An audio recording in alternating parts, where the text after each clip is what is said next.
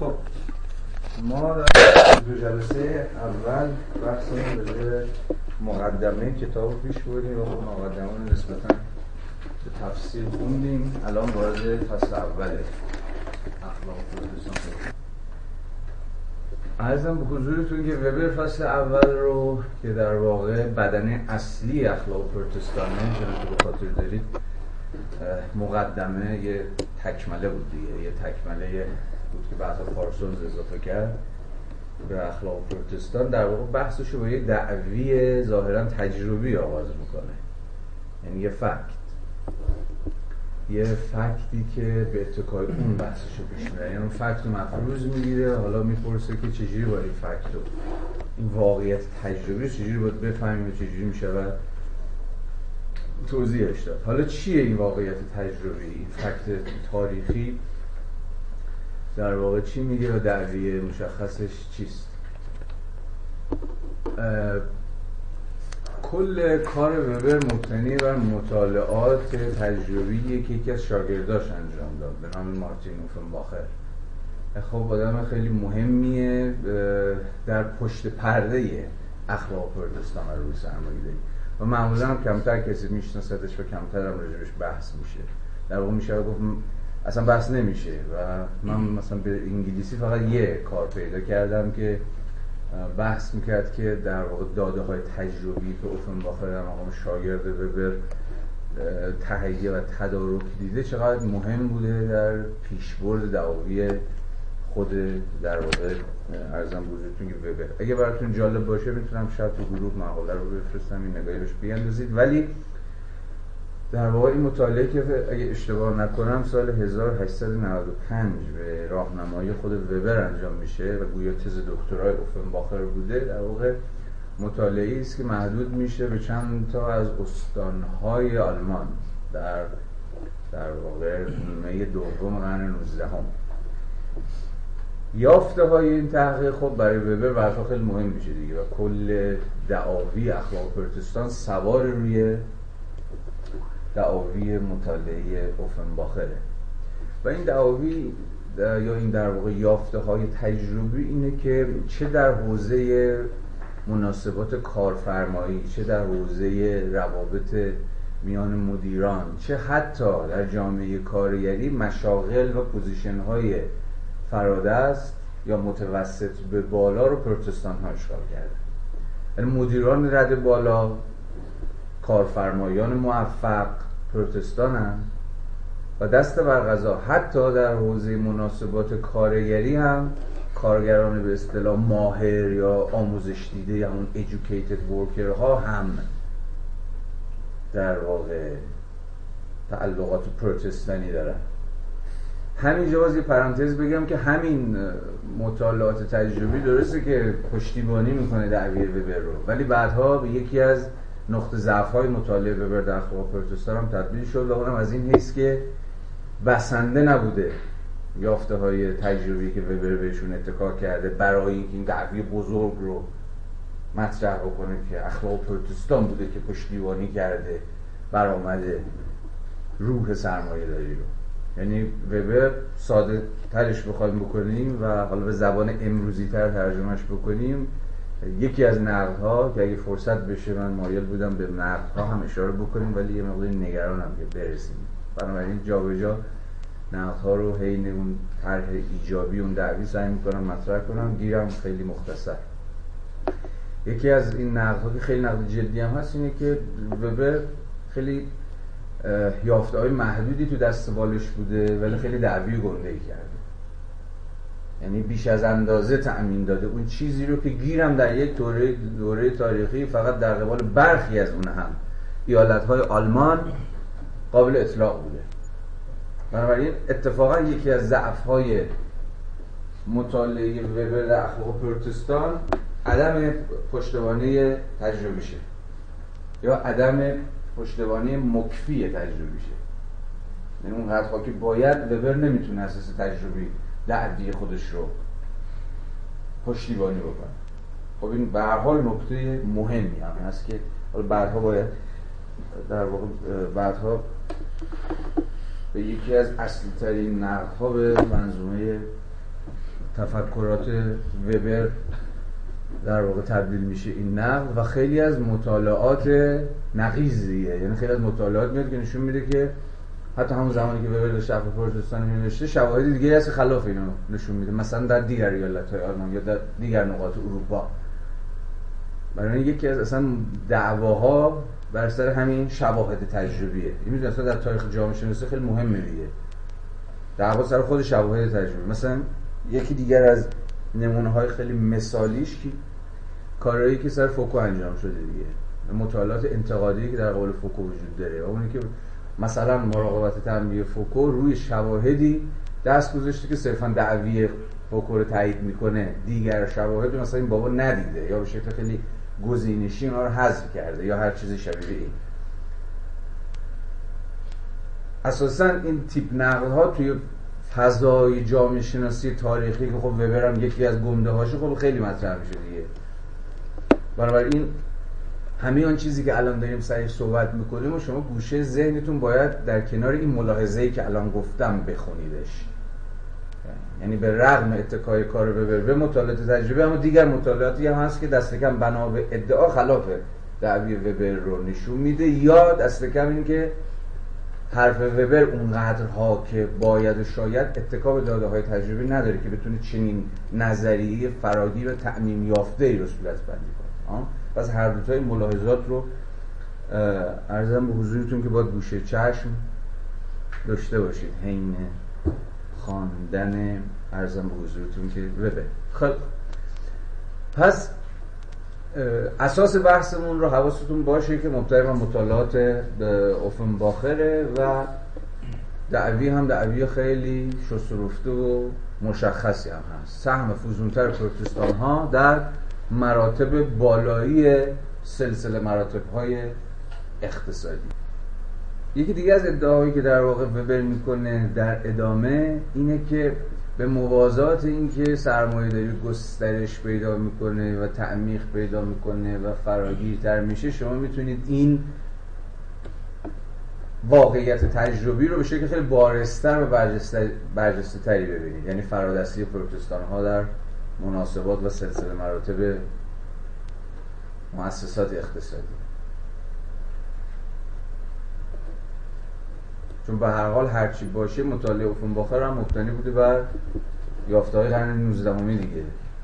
یعنی 1800 خورده ای به ویژه مبتنی بوده بر مطالعات که باخر روی نیمه دوم قرن 19 هم انجام داد.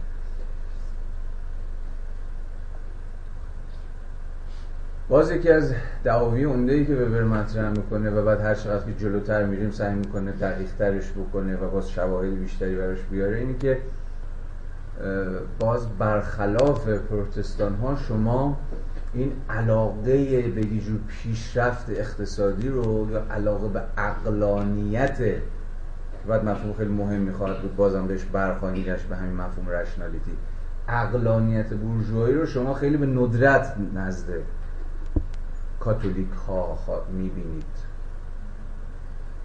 اتفاقا کاتولیسیزم گرایش پررنگتری به یه جور ریاضت کشی به یه جور تار در واقع تارک دنیا شدن ازلت گزینی و انزوا از زندگی دنیاوی داره. دست کم بنا به و باز یکی دیگر از باز یکی از نقدها رو پس همینجا یکی دیگه هم که اشاره دیگه هم همینجا بکنیم اینه که که بعدها مطرح شد و اون که به بر توجه کافی باز به, به اجتماع کاتولیک ها هم نکرده یعنی اتفاقا رگاه های خیلی پررنگی از گرایش کاتولیسیزم به زندگی اقتصادی رو شما می‌تونید مشاهده بکنید و شواهد بسیاری هم برای این داستان وجود داره. من فقط به دو تاش اشاره می‌کنم یعنی به دو تا گرایش فکری که دست گذاشتن این داستان. مثلا اقتصاد مکتب اتریش که موزیک از خواستگاه های به اصطلاح نظریه نولیبرالیستی که در واقع ازش سخن میگیم من نظریه مکتب اتریش دیگه. کارل منگر و فون میزس و هایک و بقیه رفقا و از همین منتش های از مهمتر که نه یکی از مهم ها موری روتبارد اینها توی اغلبشون تو مطالعات تاریخی خودشون همین آخری روتبارد دست گذاشتن رو اهمیت کاتولیسیزم در برآمد سرمایه داری تو مثلا کار چیزو ببینید کار روتبار روی تاریخ اندیشه اقتصادی رو تاکید خیلی عمده داره روی کاتولیک های مکتب یا متعلقین مکتب سالامانکا در قرن 14 و 15 و اونجا به تفصیل بحث می‌کنه که اتفاقا باز برخلاف دعوی وبر چقدر تو کاتولیسیزمه که اندیشه اقتصادی که بعدها میشه اندیشه اقتصادی بورژوایی در واقع نفوذ کرده و مسبوق به سابقه است. بنابراین باز اینجا یه مناقشه خیلی عمده تاریخی داریم دیگه. که اگه علاقه من بودید راجبش مطالعه بکنید بازم من می‌تونم منابع دیگه رو بهتون معرفی بکنم ولی خب به حال مجبوریم با ساعت بیشتری پیش اما یه مطالعه ای که تو فارسی خوشبختانه در دسترس و من توصیه می‌کنم حتما این کارو ببینید. گرچه حالا به این نکته فرعی با مزم راجبش اشاره خواهم کرد کتاب آقای مجتبی صدریاست کسی دیده کتاب دعا برای اشیاء گم شده رو؟ اسمش شنیدین؟ ببینید این کار رو. کار خیلی, مهمیه. سالها پیش دفتر پژوهش فرهنگی این کتاب فارسی با ترجمه حسن پویان ترجمهش کرد. subtitle کتاب صدریا هست. رویکردی غیر وبری به برآمد سرمایه این یعنی حتی تو subtitle کتاب معلوم میشه کتاب چقدر قراره که غیر وبری باشه. و باز هم دعوی مرکزی صدریا از همین جنسه.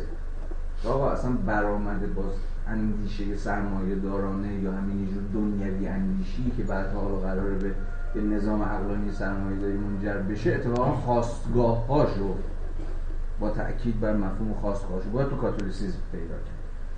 اونم با یه دعوی خیلی عجیب دیگه که روی خود تایتل هم هست. دعا برای اشیاء گم شده صدریات مطالعه که کرده نشون داده که یعنی روی رساله ها و نمی‌دونم شهر زندگی نامه ها و انواع اقسام کارهایی که حالا دست کم من دعوی خودش از زبان های اصلی لاتین و غیره و غیره خونده به این جنبندی رسیده و دعویش هم این بودی که کاتولیسیزم در واقع یه چیزی بوده یه, یه روحیه شکل گرفته یه نوع خاصی از آین نوع خاصی از مناسک که ناظر بوده به همین. دعا برای اشیاء گم شده. توی خیلی از این رساله های مذهبی و اینها اصلا توجه به جهان اشیا زندگی دنیوی و غیره و غیره از دل همین نوع خاص از سیر و سلوک شکل گرفت. یعنی دعا برای اشیاء گم شده. و این تو کاتولیسیزم گریش شده. اصلا اهمیت خود زندگی روزمره. و اشیایی که حالا گم میشن یا نمی‌دونم غیب میشن یا دزدیده میشن یا هر چیزی مثلا اهمیت خود این در واقع زندگی روزمره و حالا همین سیر و سلوک دعا محوری که قراره که خود این زندگی رو به یه نوعی هزار بکنه از دل نوع خاصی از زندگی زندگی کاتولیکی داره. حالا خود این کتاب باید دید و خود این کتاب هم باید خوند و به هر حال جزء روایت های چیز دیگه جزء روایت های ارزم حضورتون که غیر ببری از برنامه سرمایه این کتاب دستوری نیست دیگه در بازار نخواهید یافت. بنابراین یا باید از کتاب ها بگیرید و یا اینکه من حالا این کتاب بهتون قرض بدم یا به یکی کپی بگیرید. کتاب با مزه یعنی حتی خوندنش جالب. اون نکته حاشیه‌ای که می‌خواستم اشاره کنم حالا نمی‌دونم چقدر از اخلاقی درست باشه اشاره کردنش بهش یه نکته فقط فانه و اون اینکه بعدها کاشف فرماد که مشتاق صدری یکی از کتاب‌هایی که بعدها منتشر کرد. راجع خانه آرنت هم بود و نشر نیلوفر هم چاپش کرد. از اون روز اخلاقی باید گفت از این حیث با احتیاط بخود این کتاب دعاوی اشیر گم شدم نزدیک شد. معلوم شد که دوزی بوده. یعنی دوزی تابق و نعل به نعل. خیلی کتاب کتاب خوبیه. کتاب خوبیه. آرنت ولی در واقع پایان نامه یه آدم مادر مرده بوده. مثلا در یه دانشگاهی که ایشون گرفت و کاملا به اسم خودش منتشر کرد. بنابراین می‌خوام بگم که با اینکه این کتاب دعویش مهمه منظورم دعا دعا شما شده. است ولی خب یکم با احتیاط هم باید بهش نزدیک شد ایشون ممکنه کار خود ایشون نباشه. بنابراین ملاحظه. ولی اون دعویه مهمه. فارغ از اینکه صدری این کتاب نوشته یا کسی دیگه می نوشته در مطالعات غیر وبری برای توضیح برنامه سرمایه داری به نظر می کتاب حتما باید دید. حالا فارغ از میگم معلفش یا هر چیزی شبیه ارزم به حضورتون که در صورت تا جایی که به وبر و فقط به وبر مربوط میشه می‌خواد یه شکاف ایجاد بکنه بین پروتستانتیسم و کاتولیسیسم میگه کاتولیسیسم در مقام یه دینه یه جور ازلت گزینه ارزم به حضورتون که روی برگردانده از زندگی روزمره دنیوی و پروتستانتیزم کاملا برخلاف. حالا باید پیشتر بریم تا این مختصاتش و ویژگی هاشو ارزم به حضورتون که ریزکاریاش بر ما آشکار بشه باز ببر در ادامه در همون فصل اول یه فرض دیگه رو مطرح می‌کنه که خب فرض مهمی هم هست دیگه برای مطالعه ما. و اون اینه که چه می‌شود اگر پروتستانتیزم علت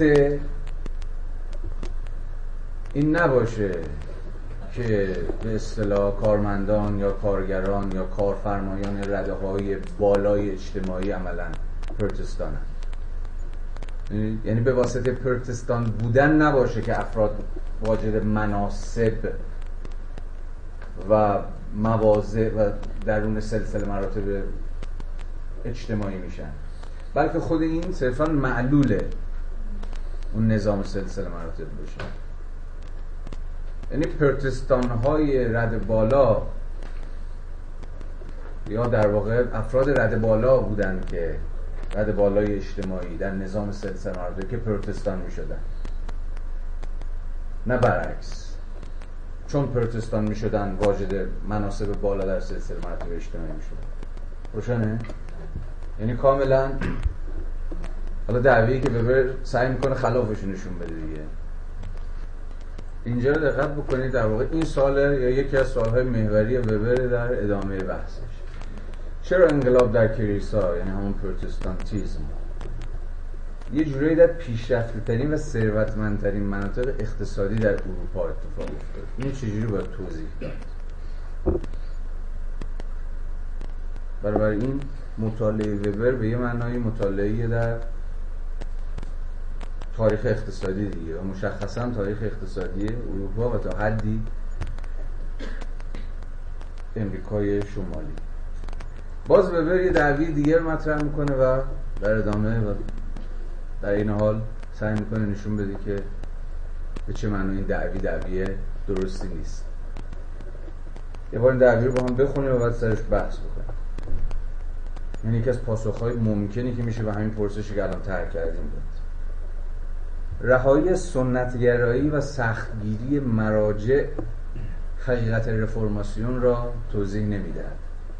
یعنی یکی از فرضایی که می‌تونیم بکنیم بکنیم اینه که خب انقلاب در کلیسا رخ داد. به این دلیل ساده که کلیسا نظام سختگیرانه و سنتگرایی خیلی سفت و سختی داشت که این سنتگرایی و این سختگیری جلوی پیشرفت اقتصادی جلوی آزاداندیشی فردگرایی چه می‌دونم هر چیزی شبیه این رو می‌گیره و خب دقیقا به همین دلیل ساده بود که جو انقلاب در کلیسا رخ داد و فهم متعارفی هم که ما از پروتستانتیزم داریم که حالا بحث کنیم که چقدر فهم غلطیه اینکه پروتستانتیزم شرط شکلگیری اصلا جهان مدرن بود دیگه. و همین فردگرایی و آزاداندیشی و فلان و همون کلیسا خیلی خیمه سنگینی داشت. داشت خفه می‌کرد. به اصطلاح جامعه رو و ناگهان لوتر در مقام یک آزادی خواه از راه رسید و اون بندها رو و اون قیود رو از دست و پا باز کرد و جوری هم individualism شکل گرفت هم آزادی ها شکل گرفت هم غیره و غیره. ما معمولا اینجوری می‌فهمیم دیگه. ما یکی از باورهای رایج در قبال پروتستانتیزم به مثابه طلیعه‌دار آزادی هاست. طلیعه‌دار فردگراییه.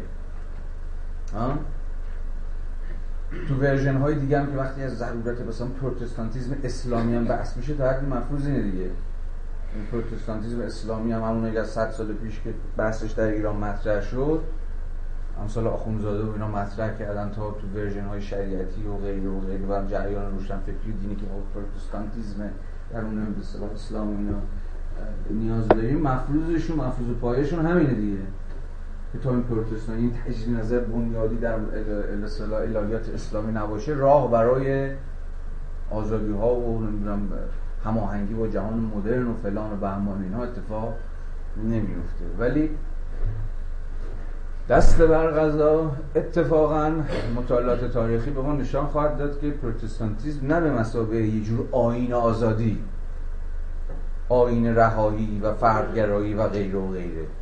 بلکه اتفاقا به مسابقه به مسابقه جور نظام سلطه بود و نظام جایگزین سلطه بود به شکل گرفت.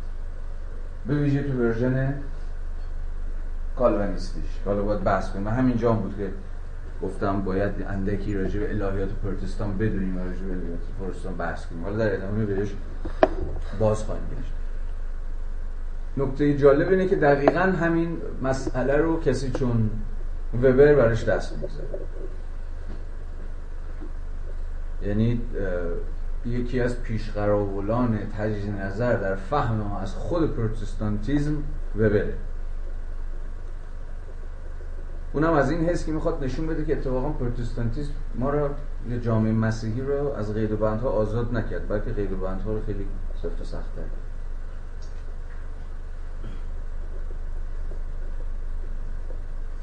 رهایی سنتگرایی و سختگیری مراجع حقیقت رفرماسیون را توضیح نمی‌داد به این دلیل ساده که رفرماسیون شکل جدیدی از سلطه را که اتفاقا سختگیرانه تر از سلطه سهلگیرانه و سوری کلیسای روم بود بر زیر و بم زندگی روزمره مؤمنان تحمیل کرد.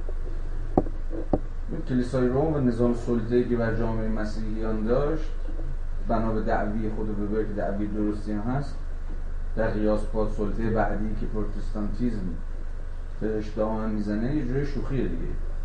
به شدت سلطه و سیطره سوری شده و فرمالیستیه. شما صرفا یه نهاد کلیسا دارید که خیلی خیلی اونقدرها کاری به زندگی مؤمنان نداره. اتفاقا خیلی وقتا رستگاری شما رو حاضر بهتون بفروشه. با چند سکه ناقابل. و می‌دونید یکی از اصلا دلایلی که سر و کله لوتر پیدا شد در مقام یک انقلابی منتقد کلیسا همین اتفاقا روحیه به اصطلاح دنیا زدگی کاتولیسیزم قرن 15 و 16 کلیسای در واقع روم در قرن 15 هم دچار بحران مالی خیلی فراگیر شده بود. و برنامه‌ای هم که برای پروژه های خودش داشت نیازمند منابع مالی بود. و برای همین دامن زد به آین فروش رستگاری. یعنی شما با پرداخت مبلغ حالا نسبتا ناچیزی می‌تونستید شفاعت کلیسا رو بخرید و از این حیث مطمئن باشید که جز نظر کردگانید یه جز شفا یافتگانید یه جز آدمایی هستید که رستگار شدید. اصلا یکی از دلایلی که سرکرده لوتر پیدا شد همینجاست. یعنی آن کلیسا بیش ازت دنیوی شده. بیش ازت خودشو به منطق اقتصادی وضعیت فروخته و برای همین هم هست که دوباره باید به اصالت خودش بازگرده. یکی دیگه باز از دعاوی غلطی که مطرح میشه در قبال پروتستانتیزم اینه پروتستانتیزم به مثابه مقدمه برای سکولاریته. این هم باز زیاد شنیدیم دیگه. این پروتستانتیزم که دوباره مسئله سکولاریزم رو پیش می‌کشه اصلا شرط امکان سکولاریزم در صورتی که همینجا می‌شود دید که اتفاقا سکولاریزم مثلا امر دنیوی. می‌شود دید که اتفاقا تو جایی که باز به لوتر مربوط میشه اتفاقا دعوی لوتر این کلیسا بیش ازت سکولار شده. بیش ازت خودش رو به همین زندگی دنیوی فروخته. و چیزی که این وسط از دست رفته اتفاقا خود زندگی حالا به اصطلاح معنویه یا زندگی آن جهانیه یا هر چی شبیه تو این دلیل ساده که کاملا درگیر امور اقتصادی و امور مالی شده.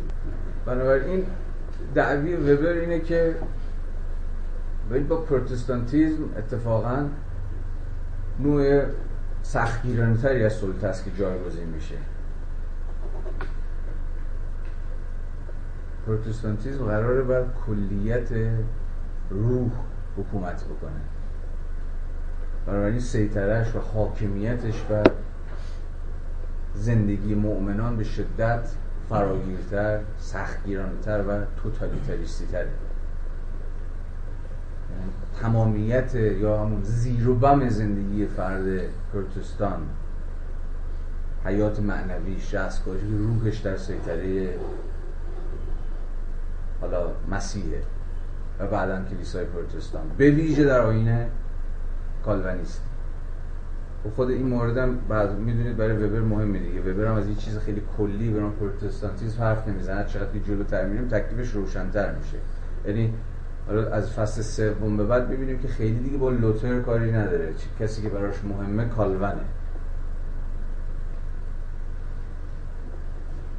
کالوانیزم درون اون به اصطلاح آین های پروتستانتیستی و وبر اهمیت بیشتری داره تا مثلا پروتستانتیسم لوتری.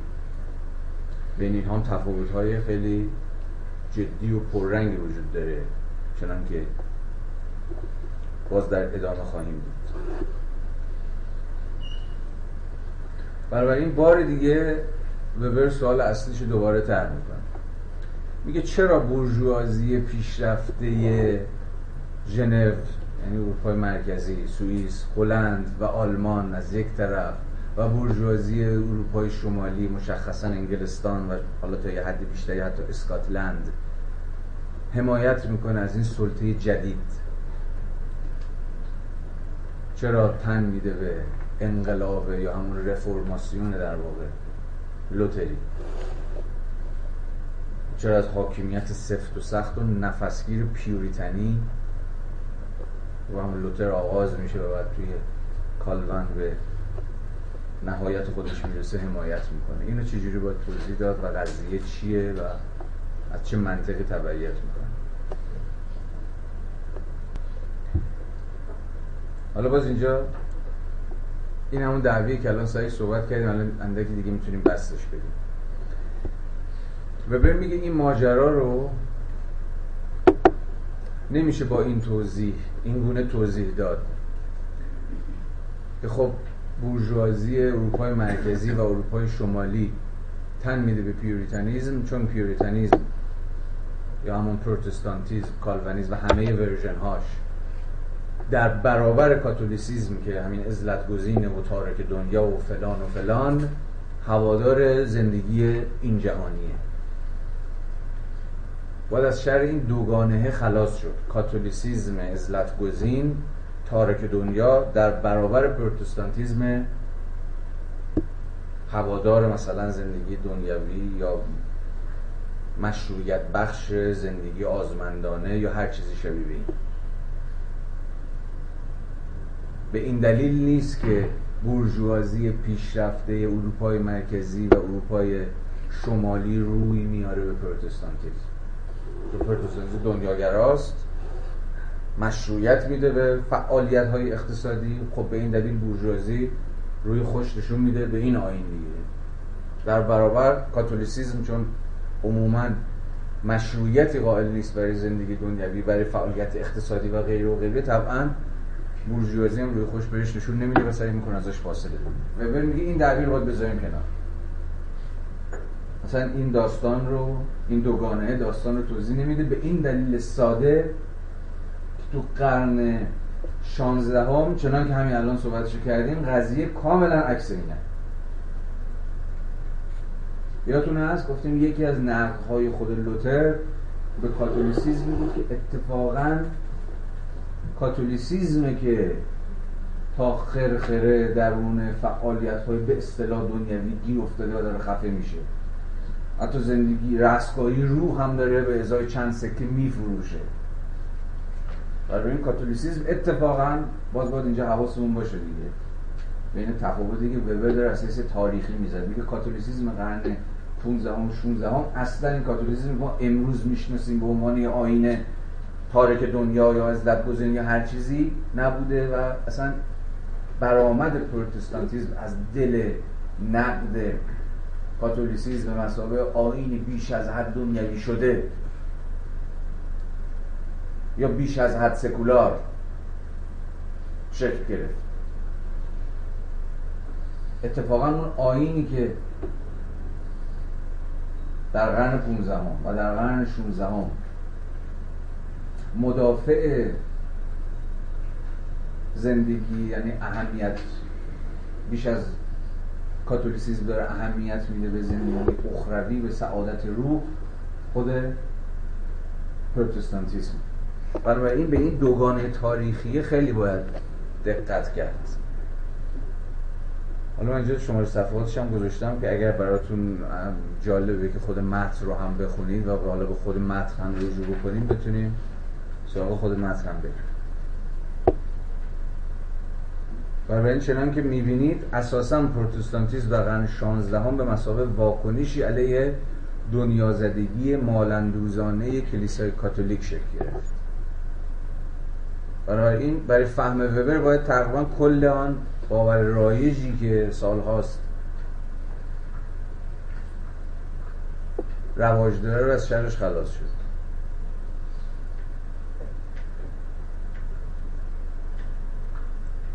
و باز ملاحظه ای که بارها بارها تو این کلاس سری صحبت کردیم. باید حواسون باشه که وبر داره از پروتستانتیزم اولیه داره حرف می‌زنه. از پروتستانتیزم قرن 15 و 16 هم. و طبعا از سرمایه داری اولیه. در نقطه آغاز خودش و در نقطه در نقطه تکوین خودش. نه سرمایه داری کنونی. حالا در ادامه راجع به سرمایه داری کنونی هم صحبت خواهیم کرد. و آخرین نکته ای که توی فصل اول برای وبر اهمیت داره و در بحث ما هم مهمه همین سخن گفتن از میل ترکیبی است که به زم او میانه یه جور زهدگرایی و ریاضتکشی پروتستانتیستی در قرن 15 و 16 به ویژه در میان پالوالیستا با مشارکت فعالانه در حیات اقتصادی وجود داره. سوال ببر اینه دیگه. چجوری بین نوع خاصی از ریاضت کشی زندگی زاهدانه و فعالیت اقتصادی اقلانی بورژوایی قسمی سازگاری قسمی همبستگی یا به تعبیر دقیقتر خودش یه جور میگه ترکیبی شکل گرفت؟ پروتستانتیزم یا اخلاق پروتستانتیستی چه کمکی کرده؟ فعالیت اقتصادی بورژوایی. سهمی که ایفا کرد پروتستانتیزم چی بود؟ در انتهای فصل دوم خواهیم دید که وبر اساس متدولوژیک بار دوباره به این موضوع برمیگرده. یعنی سعی می‌کنه سوال خودش رو دقیق صورت بندی رو کنه کدام وجه پروتستانتیزم کمک کرد به زندگی سرمایه دارانه چون که او ادعا خواهد کرد نوع خاصی از اخلاق نوع خاصی از همون اتیکس یا اتوس خلق و خوب منشی که با پروتستانتیزم بهش دامن زد در نقطه مشخصی از تاریخ به شکل تصادفی گره خورد به برآمد روح سرمایه داری یا به تعبیر ساده تر سرمایه داری برای اینکه اصلا شکل بگیره برای اینکه پا بگیره به نوع خاصی از نظم و انضباط نیاز داشت به نوع خاصی از اخلاق کار. و کی این اخلاق کار رو؟ کی این انضباط فعالیت اقتصادی رو فراهم کرد برای سرمایه داری؟ به زمه به پروتستانتیزم یعنی اصلا سهمی که پروتستانتیزم داره ایفا می‌کنه دقیقا همینجاست دیگه این که نوعی اخلاق فراهم می‌کنه برای سرمایه اخلاق انضباطی. حالا باز جلوتر بریم دقیقتر راجع به این مفهوم صحبت می‌کنیم. ببین میگه سرمایه داری نمی‌تونست پا بگیره اگر این اخلاق وجود نمی داشت اگر این خلق و خوب خودش میگه اتوس دیگه. خلق و خوب منش. اگر این منش نبود که در واقع این منش چی رو تنظیم می‌کنه؟ چی رو تربیت می‌کنه؟ اصلا خود زندگی روزمره شما که در زندگی روزمره چگونه باید زندگی کنید چگونه ساعاتتون رو باید تنظیم کنید چگونه اصلا باید کار کنید باز در ادامه خواهیم دید که میگه اصلا این زندگی روزمره به مسابه ادای وظیفه و انجام تکالیف با پروتستانتیزم شکل گرفت.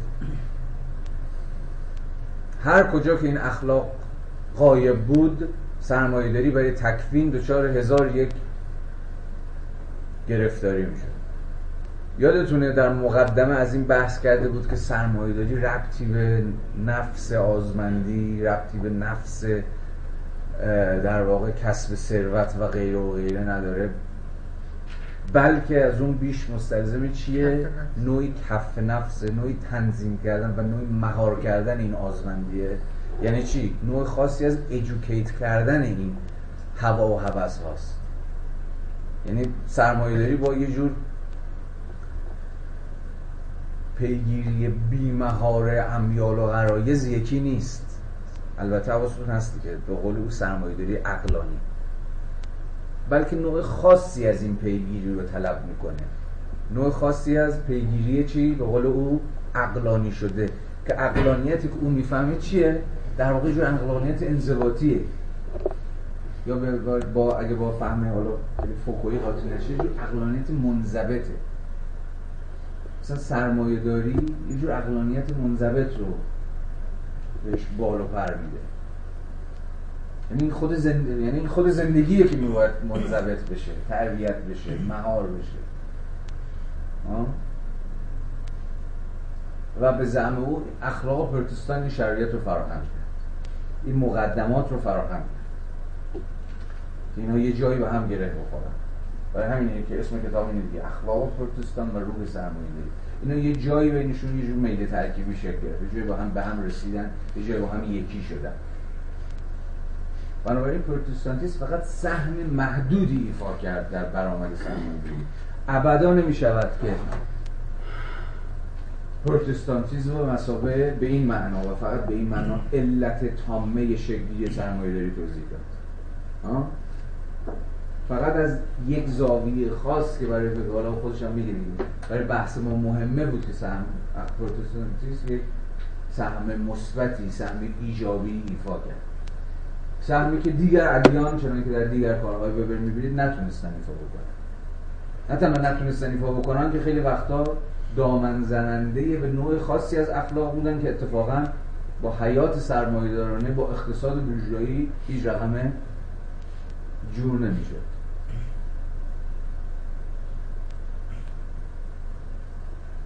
ببخشید سوالی که خیلی داره ذهن من درگیر کرده این کیراف سلف یا چیزای دیگه نبوده؟ یعنی تو ادیان دیگه مثلا حالا جامعه تو فرهنگ خودمون اسلام مگه این سیانت نفس بالاخره حداقل اونجور که منابع احادیث رو می‌بینیم خیلی روش ترکیبه. یعنی این میل ترکیبی یا همون ترکیب و تلاقی رو نمی‌تونیم مثلا ببینیم مثلا نه؟ دست کم وبر که ندیده و هیچ مطالعه در واقع وبری هم نداریم. نه ما می‌تونیم بپرسیم. ما می‌تونیم. حتما می‌تونیم بپرسیم. بعد پرسش که خود ببرم پرسیده دیگه.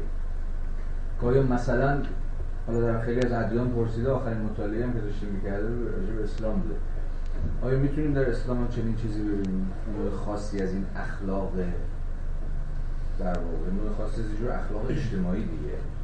آیا ردش می‌شود گرفت نمی‌شود گرفت؟ این سوال سوال مشروعیه. یعنی اگر اگر به وبر مربوط بشه از وبر این سوال رو بپرسیم مطمئنم میگه می‌تونیم این سوال رو مطرحش بکنیم اما من بسیار مشکوکم. خود حالا پیشا پیش نرفته و مطالعه نکرده. که شما در در اسلام بتونید این نوع خاص از حیات اخلاقی رو رد پاشو پیدا بکنید.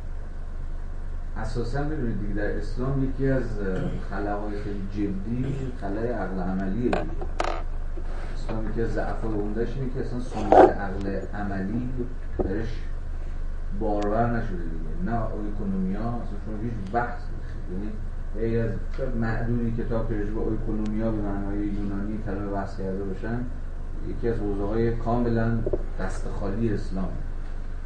اخلاق هم به همین منوال بحث های اخلاقی که در خود اسلام شده.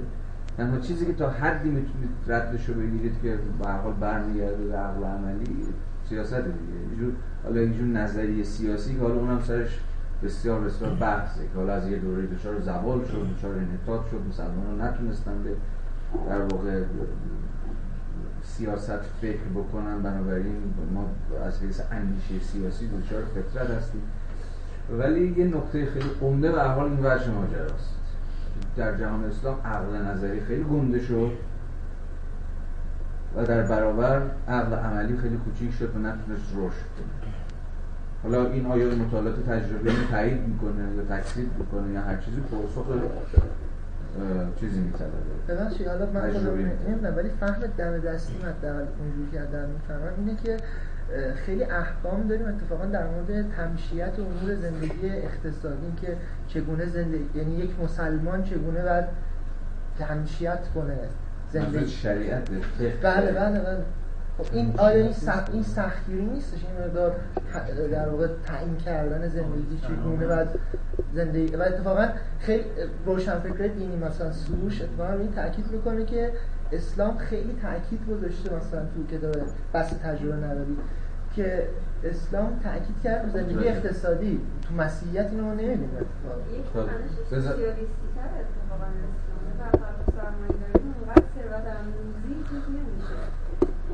بذارید در نظر دیگر دوستان بشترم می‌رسیم.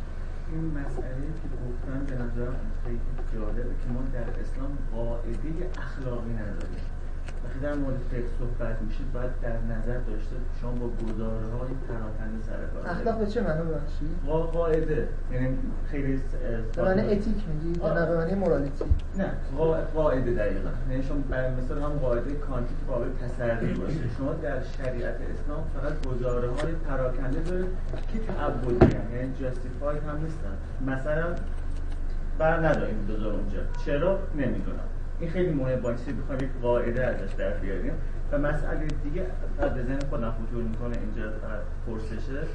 شاید در مورد فضیلت کار کردن هم باید در اسلام خیشتن دارانه کرد نگاه کنیم. یعنی اون چیزی که تو پروتستان بعدا کار به عنوان یک فضیلت مطرح میشه در اسلام کار به معنا فضیلت نیست. سنت صوفیه حداقل. یا فقهای ما. ما عملا فقیه بازاری تا قبل سال 50 شاید نداشت خب به حال یه نکته یه نکته روشنه. فقیه بازاری نداشتیم. ولی زکات که داشتیم در بازار ولی پیوند بین دو تا نهاد روحانیت و نهاد خب. بازار رو داریم. این خیلی نکته مهمیه. یه دلیل میشه بود که تا تو فقهای روحانیت نمی‌خواست کار کنه و پیوندهای برقرار کردید تا این هم میشه دید این اتفاقا یه جورایی حالا خیلی به به حال الان نمی‌خوایم جواب بدیم. اینا فقط حل مسئله است. این مستلزم پیمایی. پیمایش این مطالعات تجربی خیلی خیلی جدیه که ما بهش نیاز داریم. فارغ از خود کاری که وبر انجام داد اگر حوصله این جمع بود ما دو جلسه به وبر اسلام می‌تونیم بحث بکنیم. تنها کاری که من می‌شناسم مطالعه در واقع یه خانومی است به نام خانم سومری توحیدلو که تز دکتراش بوده. سعی کرده که این در واقع در تجار عصر مشروطه دنبال این بگرده که آیا یه چیزی چون رو به سرمایه دارن می‌توان در این تجار پیدا کرد یا نه. این کار هم ترجمه چیز ببخشید منتشر هم شده. چی اندیشه اقتصادی در تجار اصل مشروطه یه چنین عنوانی داره. ولی خب اسم نویسندهش رو سرچ بکنید می‌تونید ببینید کتابو. غیر از کاری که ایشون کرده من کار دیگه ای نمی‌شناسم. ولی اگه موضوع براتون جدی شد و جالب شد به حال این کار هم می‌تونید ببینید. چون که پیداست حوزه بسیار فراخ دامنی است دیگه و احتیاج به در واقع پیگیری های خیلی جدی داره. اجازه بدید که هیچ تلاشی برای پاسخ دادن بهش نکنیم چون هر چی بگیم روی هوا خواهد یه کار دیگه هم که شده و جالبه که نولیبرال های ایران هم الان خیلی دارن بهش دامن می‌زنن. تو این کلاس هم یه کلاس دیگه هم بکنم بهش ارجاع بدم. یه مطالعه تاریخی که اخیرا انجام شده و درویش اینه که اتفاقا ریشه های سرمایه داری رو نه در مثلا ونیز که بلکه باید در حجاز دنبالش کرد. یعنی حجاز اصل خود پیامبر. و با یه شعبد بازی هایی سعی کرده که سرمایه داری بازار محور رو از عربستان به اون عصر نتیجه بگیره. اگر می‌خواید این بحث رو بخونید و این سیاست نامه شماره سوم و چهارم نگاه بکنید. اونجا یه در هست. این رو غنی نژاد اینا یه مطالعه چیزی هم هست. مطالعه در ترجمه شده. یه بابایی سعی کرده این همین درگیر رو به این شکل مطرح بکنه که اتفاقا سرمایه‌داری خواستگاهش توی اروپا نیست. تو خواستگاهش توی اسلام اونم اسلام اولیه در بازار حجاز و یه کار عجیب غریب. و خیلی جالب هم اینه که خیلی امثال غنی نژادی هم خیلی این داستان استقبال کردن. به این دلیل که سعی کنن نشون بدن که اتفاقا اسلام کاملا که اتفاقا اسلام خیلی با سرمایه داری دوسته. خیلی آشتیه. یعنی هر چی که شما می‌خواید برای اینکه سرمایه داری پا بگیره رو در اسلام دارید. برخلاف دعوی که دهه 45 در ایران بسیار باب بود دیگه. جنای چپ می‌دونید ما چپ اسلامی تفسیرش از اسلام نه فقط شریعتی خیلی قبل از شریعتی مثلا کسایی مثل محمد نخشب و از اون طرف کسایی مثل طالقانی و حتی در واقع موسا صدر و اینا همه تفاصیل دست چپی از اسلام داشتن. یعنی اسلام خیلی با سوسیالیزم هم پیونده تا مثلا با سرمایه تا دلتون بخواد میشه کتاب و مقاله و اینجور چیزا اشاره کرد تو جریان سنت چپ حتی تا کسایی مثلا مثل بهشتی و اینا مثلا کتاب دارن که اسلام مثلا با مال مالکیت محدود می‌خواد نمی‌دونم با تجمیع ثروت مشکل داره اصلا مسئله قسط و اهمیتش در اسلام با تفاصیل سوسیالیستی قابل جمعه و غیره و غیره. خب می‌دونید دست بالا هم داشت خود بعد به انقلاب دیگه. یعنی شما جریان مثلا راست اسلامی به معنی اقتصادیش ندارید. می‌شناسید؟ بازرگان اصلا بازرگانی که اقتصادی ندارم خود آقای کمی همون نهاد روحانیت مبارز اینا عملا راست بودن. اندیشه اندیشه اقتصادی. که مششون مثلا چیزی که کاری نداریم.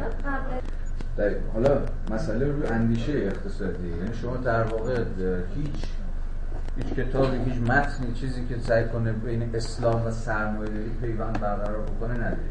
فارغ از فارغ از مثلا معتلفه که در عمل داره حالا یا خیلی از جریانات مثل معتلفه و اینا که مذهبی های بازاری و فارغ از اون پیوند تاریخی که گفتی بین نهاد روحانیت و نهاد بازار هست ولی به واسطه هژمونیک بودن خود جریان چپ در کل قرن بیستم این جریان عملا از حیث ایدئولوژیک همواره دست پایین داره و تو انقلاب هم می‌بینید دیگه. تو انقلاب عملا با اندیشه دست چپی داره شکل می‌گیره و تو حتی تو قانون اساسی هم رگاهاش کاملا می‌تونید ببینید.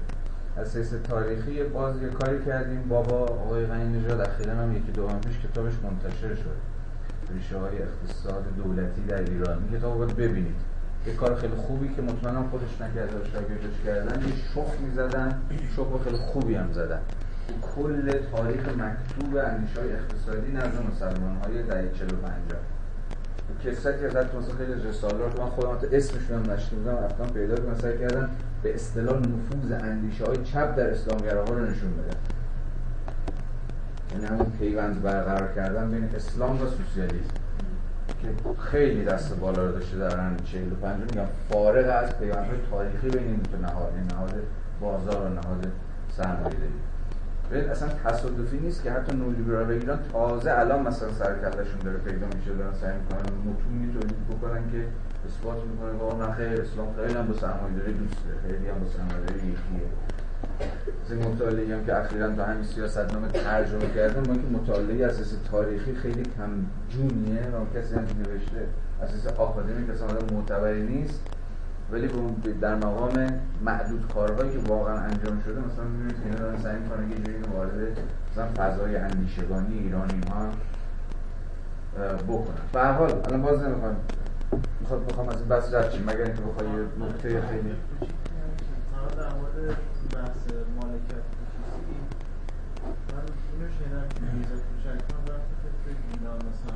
اولین بار شد اولش میاد انجام میده که خودش روحانی بوده این به شدت تاکید داشته که مالکیت خصوصی اجرا بشه و اصلا یه حالت که بار اول که قیام پیروز میشه یه حالت میشه. آره این که خیلی داستانه چون می‌دونید اتفاقا حالا نمی‌دونم از کجا میگید به شدت سوسیالیستیه انقلاب جمعیت خب هدایت میشه تا در دوم می‌فهمه که داستان چیه و جبران می‌کنه ولی خب حالا باز از این بگذاریم به حال موضوع که بعدا برید بخونید روش کار کنید یه سری منابع اینجور چیزا به هر حال براش وجود داره. فکر می‌کنم این کتاب غنی نژاد به عنوان کتابی که جمع کرده این ادبیات نظری اینو کتاب خوبیه. یعنی اگه می‌خواید ببینید که چه متنهایی مثل برای چه پنجه تولید شده جریان شناسی ها چجوریه مثلا اهمیت شریعتی چیه اهمیت سوسیالیست خداپرست چیه اهمیت مثلا خود جریانات دست چپی که روشن کسی دینی چیه تو روحانیت چه گرایشهایی هست اهمیت چه تقریبا تنها اختصاص کتاب اقتصادی مهمی که نوشته میشه اقتصاد نای یارو صدر دیگه. رسما صدر رو داره سعی می‌کنه که به فارسی هم ترجمه شده. به خیلی پروتئینی میاد. به هر حال صدر رو سعی می‌کنه کاملا اسلام سوسیالیسم رو هم چنان که سوسیالیسم به هر حال داره سعی می‌کنه تفصیل دست کبی بده دیگه کاملا اسلام رو با روح زمانی که رو سوسیالیسم دیگه به حال تا قبل از برای 1980 میلادی روح حاکم رو سوسیالیسم که ما خوشمون بیاد چه بدمون بیاد همین که الان روح حاکم نولیبرالیسمه دست کم تا 40 50 سال پیش داستان کاملا عکس یا به حال طالبانی خیلی مهمه. اینکه در اسلام که خصوصیش داره سعی می‌کنه طالبانی اصلا بزنه چیزو.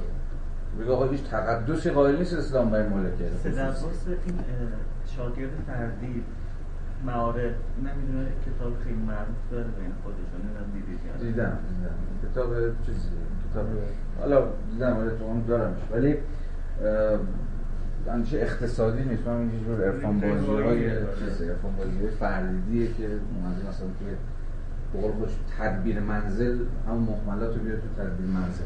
حالا بگذاریم. من فقط صفحه آخر فصل اول رو به من یه جنبندی هم چیزی که تا الان وبر سعی کرده بود به ما در واقع بگر با هم دیگه بخونیم ببینیم دعویش چیه. صفحه 49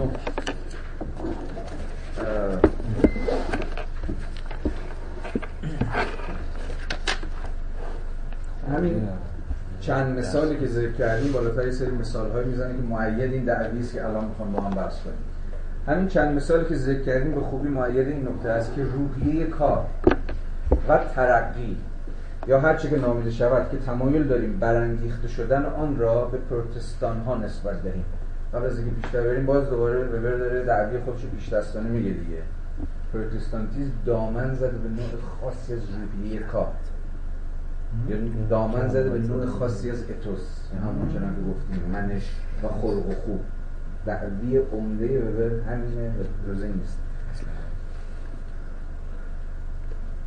که تمایل داریم برانگیخته شدن آن را به پروتستان ها نسبت دهیم دار نباید آنطور که امروز بیش از حد معمول است به معنای دنیا پرستی یا به معنای روشنگری تلقی نمود. پروتستانتیسم کهنه کسانی نظیر لوتر، کالون، ناکس و ووت هیچ شباهتی با آنچه امروز ترقی خوانده می شود ندارد یه لحظه اینجا نگرداری یه گوش چشمی اینجا ببر داره به مباحثی که داره با رفیقش مطرح می‌کنه دیگه. نه با خود سروش شده؟ حرف میزن اسم کتاب دیگه پروتستانتیزم و پیشرفت. که همینجایی که اینجا ترجمه شده ترقی. خب تورلچ داره سعی می‌کنه رفیق هم دیگه رفیق وبر همسایه هم هستند. وبر با تورلچ البته تورلچ کتابشو بعد از وبر نوشت. مهندی متعلق پروتستان تورلچ داره سعی می‌کنه اهمیت پروتستانتیسم تو خود مقوله پیشرفت نشون بده یا تو خود مقوله روشنگری. مثلا پروتستانتیسم خیلی دامن زد به خود مقوله پیشرفت و روشنگری و چیزهای از این دست. ولی اینو داره به معنی متأخر کلمه به کار یه بحث خیلی توپلی وجود داریم وسط و اونم مثلا اهمیت متعلقین پروتستان در بحث های الهیاتی جدیده. پروتستانتیزم اینجوری امروز آوانگارد ترین متعلقین دنیای مسیحی پروتستان ها که اتفاقا دارن گره می‌زنن پروتستانتیسم و هم فردگرایی به آزادی به فلان فلان فلان.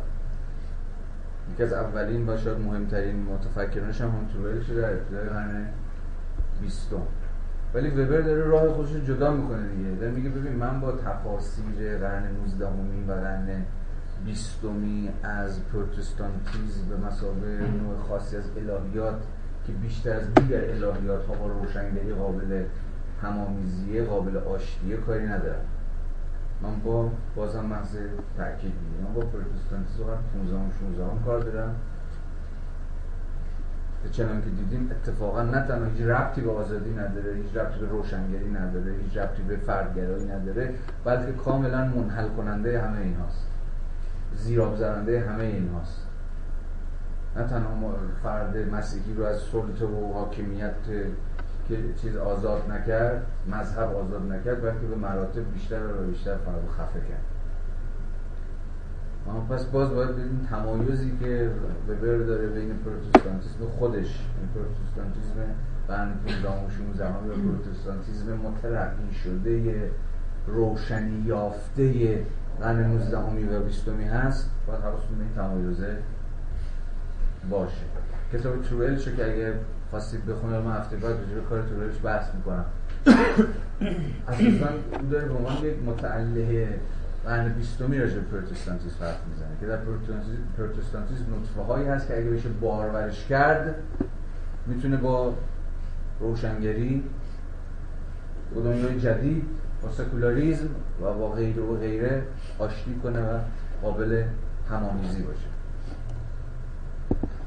ببینید اینجا باز دعویش رو به روشنتر می‌کنه.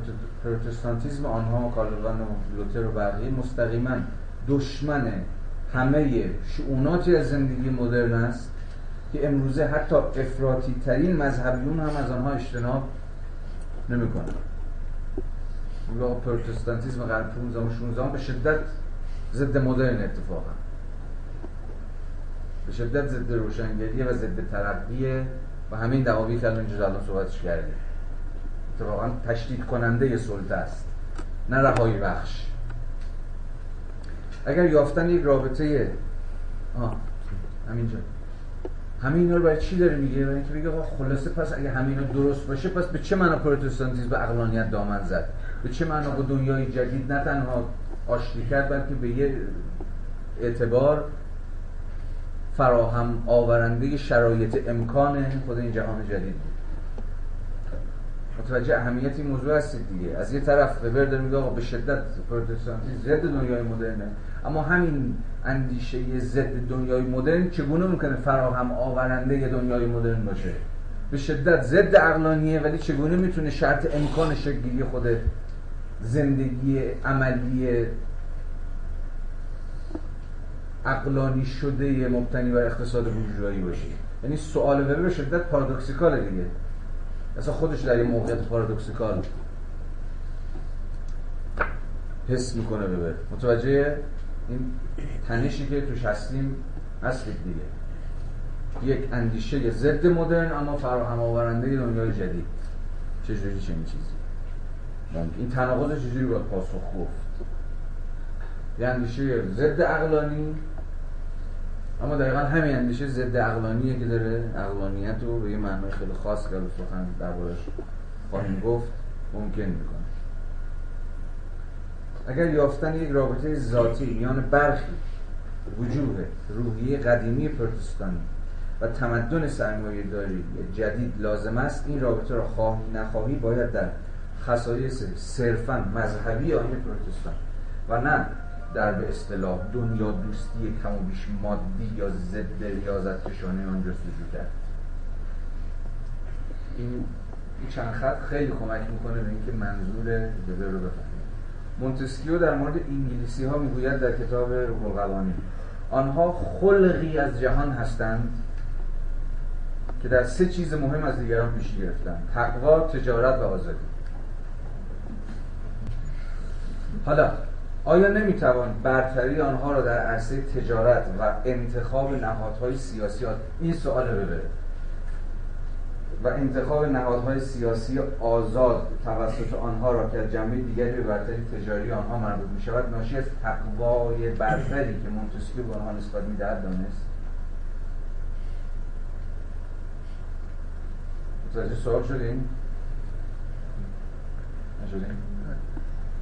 خیلی روشنه دیگه سوال وبر اینه که اگر حرف مونتسکیو رو بپذیریم آیا می‌تونیم توضیح بدیم که چگونه برتری یابی انگلیسی ها در تجارت در تجارت دست بالا پیدا کردن و در نهادهای سیاسی دست بالا یعنی در تجارت یعنی چی؟ در اقتصاد بورژوایی دیگه.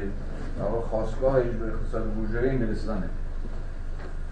و در نهادهای سیاسی هم دست بالا پیدا کردن. یعنی خود در خود پارلمانتاریسم جورایی دموکراتیک. آیا اینها ربطی به اون تقواه نداره. یا در واقع به زندگی مذهبیشون یعنی به پروتستانتیزمشون. حال انگلستان یکی از اولین کشورهایی که به یه معنا پروتستانتیزم رو میپذیره دیگه. حالا به توی ورژن خاص خودش.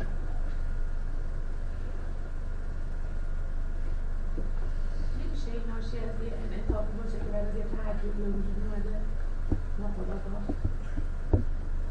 یه تعجبی وجود داره در کاتولیسیسم که اینها خودش تقابل کردن و اینها وقتی یک اندیشه جدید می‌خواد دمیده بشه به اندیشه قدیمی ناخداگاه اینو با خودش معید خودش همراه نمیاد کرد خب وبر می‌خواد نشون بده نه دیگه. اولا می‌خواد نشون بده که اول از این کلمه دیگه راجع کاتولیسیسم به کار نبر لطفا.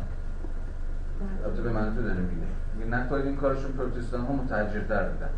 باز برخلاف چیز هست اگه بعض تحجر می‌خوام حرف بزنیم باز از پروتستان مربوط 15 از کالوان حالا می خیلی ترسناکه دیگه حالا اگه می‌رفتیم توی خود الهیات پروتستان می‌تونیم ببینیم. حالا هفته بعد چون بحثمون می‌خوره من بحث می‌کنم راجبه یعنی تنها چیزی که شما در پروتستانتیزم کالوانیستی که مورد نظر ببره نمی‌بینید همین عدم تحجره تو نهایت ایشون تحجر رو شما در اینجا می‌بینید. و اتفاقا در قیاس باش کاتولیسیسم خیلی آینه سهمگیر دیگه. هیچ چیز عجیب و غریبی در کاتولیسیسم نیست. حالا فارغ از اینکه سرش به کافی بحث کردیم حرف وبر اینه که اینا یه چجوری به هم دیگه می‌رسن؟ چجوری اون نوع خاص اخلاق مذهبی حالا در اینجا انگلیسی چجوری معید در واقع نه تنها معید بلکه مشبه و مولد برتری تجاری و حالا بعدها برتری سیاسی میشه. یعنی چجوری باید اون دوتا رو یعنی تجارت و سیاست رو به اتکای یا عامل دیگه توضیح داد. یعنی اخلاق خاص مذهبی. حالا باز در ادامه بهش برمیگرد همین که سوال بدین مطرح شد تعداد مناسبات ممکن در این زمینه به صورت مبهم به ذهن ما خطور می‌کنند اکنون وظیفه ما این است که با توجه به تنوع پایان پدیده های تاریخی آنچه را که هنوز به نحو مبهم در ذهن داریم به روشنترین وجه صورتبندی نماییم. در این صورت لازم است حوزه تصورات مبهم و کلی را که تاکنون با آنها سر کار داشتیم ترک کنیم و بکوشیم در خصوصیات ویژه و تفاوت‌های این جهان بینی های مذهبی. که بیانهای تاریخی گوناگون مسیحیت به شما می‌روند نفوذ کنیم مقدمتا ملاحظاتی چند اجتناب ناپذیر است. نخست درباره خصلت پدیده در پی تفسیر تاریخی آنیم و سپس درباره معنای ممکن این تبیین در محدوده پژوهش تاریخی ما. خب تو فصل دوم الان باز با دعاوی خام هنوز اثبات نشده وبر الان تو فصل اول تقریبا دیگه تو فصل اول. خیلی عنوان گویایی هم داره. تعلق مذهبی و قشبندی اجتماعی. دیدیم که چجوری وبر دعوی خودش رو با همین چیز شروع کرد. تو قشبندی اجتماعی پروتستان ها دست بالا رو دارن. آیا این ربطی به تعلق مذهبی داره یا نه؟ سوال به یه تعبیر خیلی ساده است دیگه. در نسبتی آیا بین باورهای مذهبی و قشبندی اجتماعی در کار هست در کار نیست؟ و تعبیر دقیقترش یک آیا می توانیم برآمد سرمایه‌داری عقلانی شده رو از نوع خاصی از اخلاق پروتستانی نتیجه بگیریم یا؟ نه. وبر فکر می‌کنه که طبعا می‌شود به این نتیجه رسید. حالا تو فصل دوم میریم روی مفهوم روح. راجع حالا وبر سعی می‌کنه برای ما راجع مفهوم روح صحبت بکنه و اصلا روح سرمایه‌داری چگونه باید در واقع فهمید و این روح سرمایه‌داری چه ربطی به اخلاق پروتستانی داره؟ فرمان تشکیل لوتر رو و ضرورت تحویل دادنشون در آتش صادر کرد ولی شاهزاده ریشنبرگ و اون ایالت زاکسن حاضر به تسلیم لوتر نشد. یعنی یه جورایی در لحظه مناسب در جای مناسب. یعنی اگه یه لحظه این به یک معنا اقتصاد سیاسی این شورش شما این رفرماسیون شما حواستون بهش نباشه اصل ماجرا رو نمی‌تونید توضیح بدید. خود لوتر هم سوار شده روی تعارض منافع بخش مختلف جهان مسیحی. یعنی اعتناق کرده با بخشی از جامعه مسیحی علیه بخش دیگر. یعنی فقط در دل این تعارضات بود که پروژه لوتری به عنوان پروژه سیاسی یا به عبارتی یک پروژه الهیات سیاسی ممکن شد. حالا به تفسیر میشه این ماجرا به شکل تاریخی نشون داده بود. این تعارض چیه؟ تعارض امپراتوری روم با خیلی از در واقع ایالت های اروپای غربی و به اصطلاح اروپای شمالی چیه و چجوری پروژه لوتری و بعدها کالوانیزم در دل این تعارضات در دل این ستیز منافع یا در دل همین به تعبیر اقتصاد سیاسی بود که ممکن شد. بنابراین حواستون به این نکته باش خب بریم رو فصل دوم و در واقع مفهوم روح سرمایه داریم. وبر باز در همین ابتدا چند تا ملاحظه متدولوژیک مطرح می‌کنه که برای بحث مهمه و حالا تو همین صحبتی هم که الان داشتیم تا یه حدی هم سر یه نکاتش بحث کردیم. باز وبر داره از همون مفهوم آشناش حرف می‌زنه. که وقتی داره از سرمایه داری حرف می‌زنه داره از سرمایه داری مسئله تفاوت تاریخی سخن میگه خب با این مفهوم دیگه تا الان باید به اندازه کافی آشنا شده باشیم. و از این سخن میگه که در واقع اهمیت پیدا کردن خود کاپیتالیزم برای او محصول همین اهمیتی است که خود کاپیتالیزم و در ادامه پیوندش با پروتستانتیزم در منظومه فرهنگی ما داره. من بحثی الان داشتیم با هم می‌کردیم.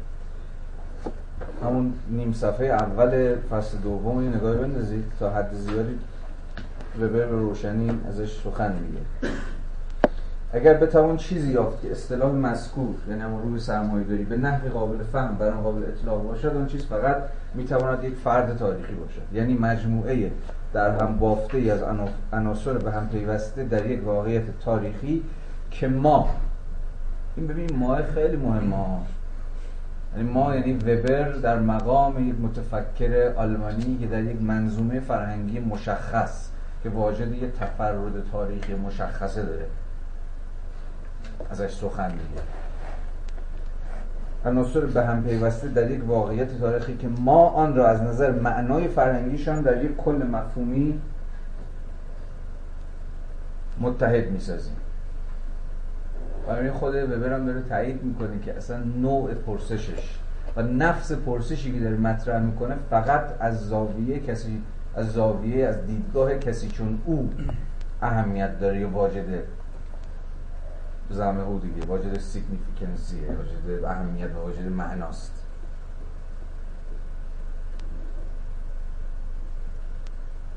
احتمالا چون که همون تو بره که اولا دیدیم اگر قرار ما این پرسش رو مطرح بکنیم باید احتمالا از اهمیت اسلام در یا اخلاق اسلامی در تکوین سرمایه داری پرسش رو کنیم. یعنی باز پرسشی که از دیدگاه ما برای ما اهمیت تاریخی داره. نکته متدولوژیک دومی که به روش دست می‌ذاره اینه که خود سرمایه داری رو و خود مفهوم روح سرمایه داری رو نمی‌تونه و قرار نیست که همون ابتدای کار تعریف بکنه. یه تعریف به دست ازش به دست بده و بعد گام به گام این تعریف رو پیش ببره در این کار.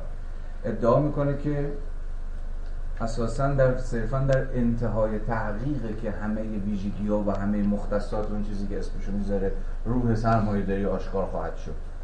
و در ابتدای کار فقط به اتکای ایزاه مفهومی اولیه کار رو پیش می‌بره.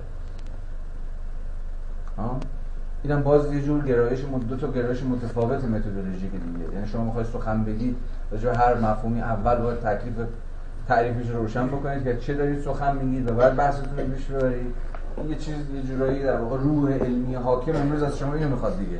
اول مفاهیمتون رو تعریف بکنید و بعد استارت کار رو بزنید. ولی نکته جالب اینه که روش دوم رو ترجیح میده. یعنی مفهوم خودش رو حین پیشروند تحقیق باز بکنه. یعنی هر گامی که شما برمیدارید روشنتر و روشنتر و روشنتر بشه که اصلا وقتی دارید از سرمایه دارید حرف می‌زنید چی دارید حرف می‌زنید؟ از روح سرمایه دارید دارید حرف می‌زنید از چه دارید سخن میگید؟ و ایزن دیگر مفاهیم اخلاق پروتستانتیزم و غیره و غیره.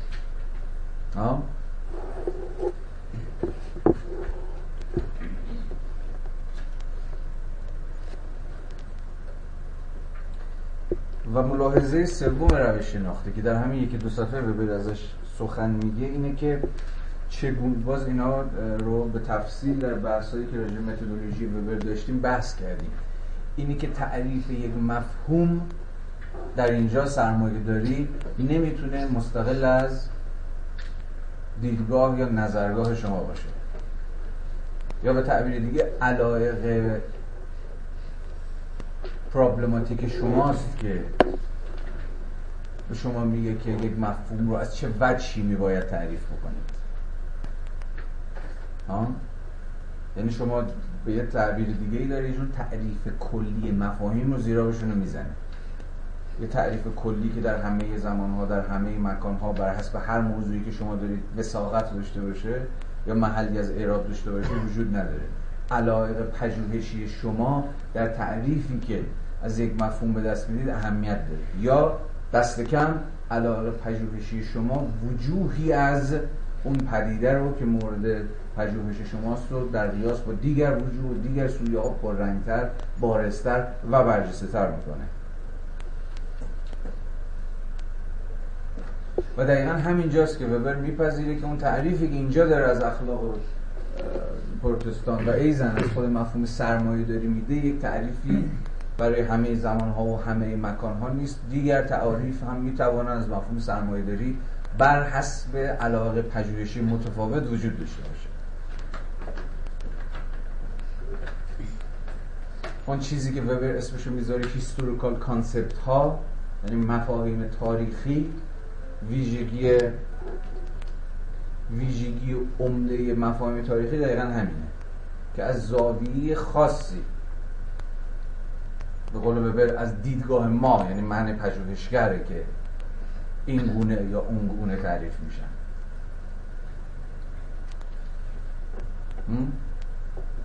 همه اون بحثایی که توی بخش متدولوژی کردیم رو به خاطر بیارید داستان براتون روشنتر خواهد شد. بذار دوباره خود وبر رو بخونیم براتون بیشتر جا بیفته داستان چیه. از این رو مفهوم نهایی مورد نظر دو خط آخر صفحه 51 فقط می‌تواند در پایان پژوهش و نه در آغاز آن پدیدار گردد به عبارت دیگر فقط در طول گفتگوست که ثمره اصلی بحث یعنی بهترین تعریف ما از آنچه روح سرمایه داری می‌فهمیم بهترین تعریف از زاویه دیدگاه های مورد نظر ما. باید رو اینا تاکید کنید این مفاهیم ها. پدیدار خواهد شد. در این حال این دیدگاه ها که بعدا از آنها سخن خواهیم گفت یعنی همون دیدگاهی که اصلا پرسش ما از اون دیدگاهی که مطرح شده. به هیچ وجه یگان دیدگاه های ممکن برای تحلیل پدیده های تاریخی مورد نظر ما نیستن بنابراین وبر به یه چیزی چون نسبیگرای مفاهیم قائله. تعاریف نسبیان بر حسب چی علایق پژوهشی. برای وبری که می‌خواد از نسبت بین سرمایه داری و پروتستانتیزم بپرسه یعنی علاقه پژوهشیش سنجش روح اولی با اخلاق دومیه وجوه و ابعاد و سویه های مشخصی از اولی یعنی سرمایه داریه که برجسته میشه و در تعریف قرار روش تمرکز کنیم روش تاکید کنیم. برای وبر بر حسب پرسشی که داره می‌کنه کدوم وجوه سرمایه داری مهمن در این کتاب؟ تو بیش از دیگر وجوه سرمایه داری روش داره روش دست می‌ذاره. سرمایه داری به چی؟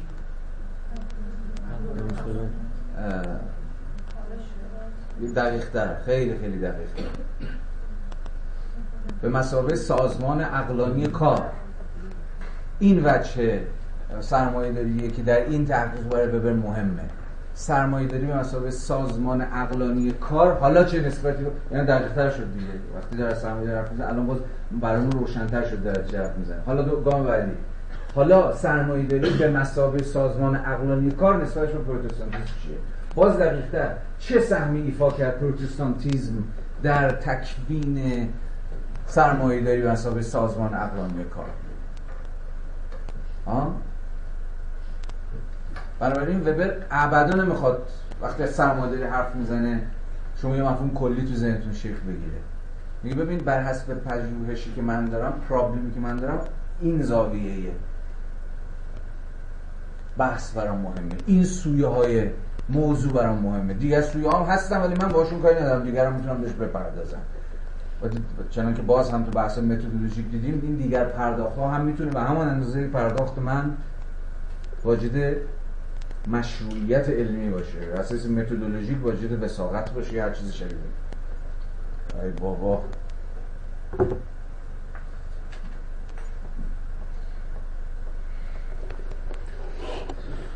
سایر دیدگاه در بررسی این پدیده ها همانطور که در بررسی هر پدیده تاریخی دیگری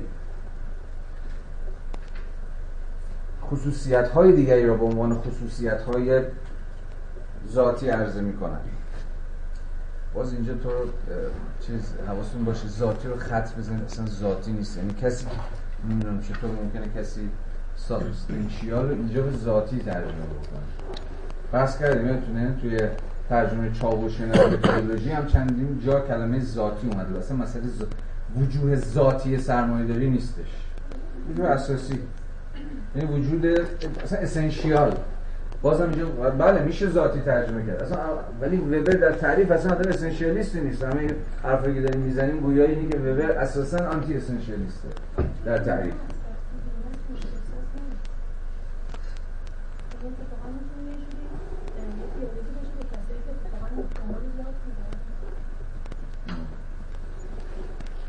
بله. ولی به حالا خیلی مهم نیست چی ترجمهش می‌کنیم. حواسمون بود باشیم که وقتی داری از اینجا اگر ذات داریم حرف می‌زنیم که به نظر من نباید حرف بزنیم. چون به حال سوء تفاهم برانگیزه. بریم صرفا از ویژگی‌های اساسی که باز دوباره حواستون باشه. از زاویه پرابلم ما اساسی هم سخن میگیم. یعنی الان از منظر این نوع پرسشی که به داره مطرح می‌کنه این وجه سرمایه داری که برای ما اساسیه. نه اینکه تحت هر شرایطی ذاتی تعریف سرمایه داری. ولی اون مقاله دقیقا همینه دیگه اسمش anti-essentialism of Max Weber همین بحثی که الان داریم می‌کنیم اونجا این یارو آرتور. کریستوفر آرتور. اون مقاله رو ببینید. مقاله خیلی مهمیه خیلی هم طولانی نیست 20 صفحه هم هست ولی مقاله که تا حد زیادی بحثی که داریم می‌کنیم و خوب باز می‌کنه به هر حال در نتیجه به هیچ وجه لازم و ضروری نیست که روح سرمایه‌داری را فقط به همان معنایی که منظور اصلی این تحقیق است. باز حواستون به ایتالیکا در مقام تأکید گذاری های متفاوت باشه. فهمید. سرشت آها اینجا.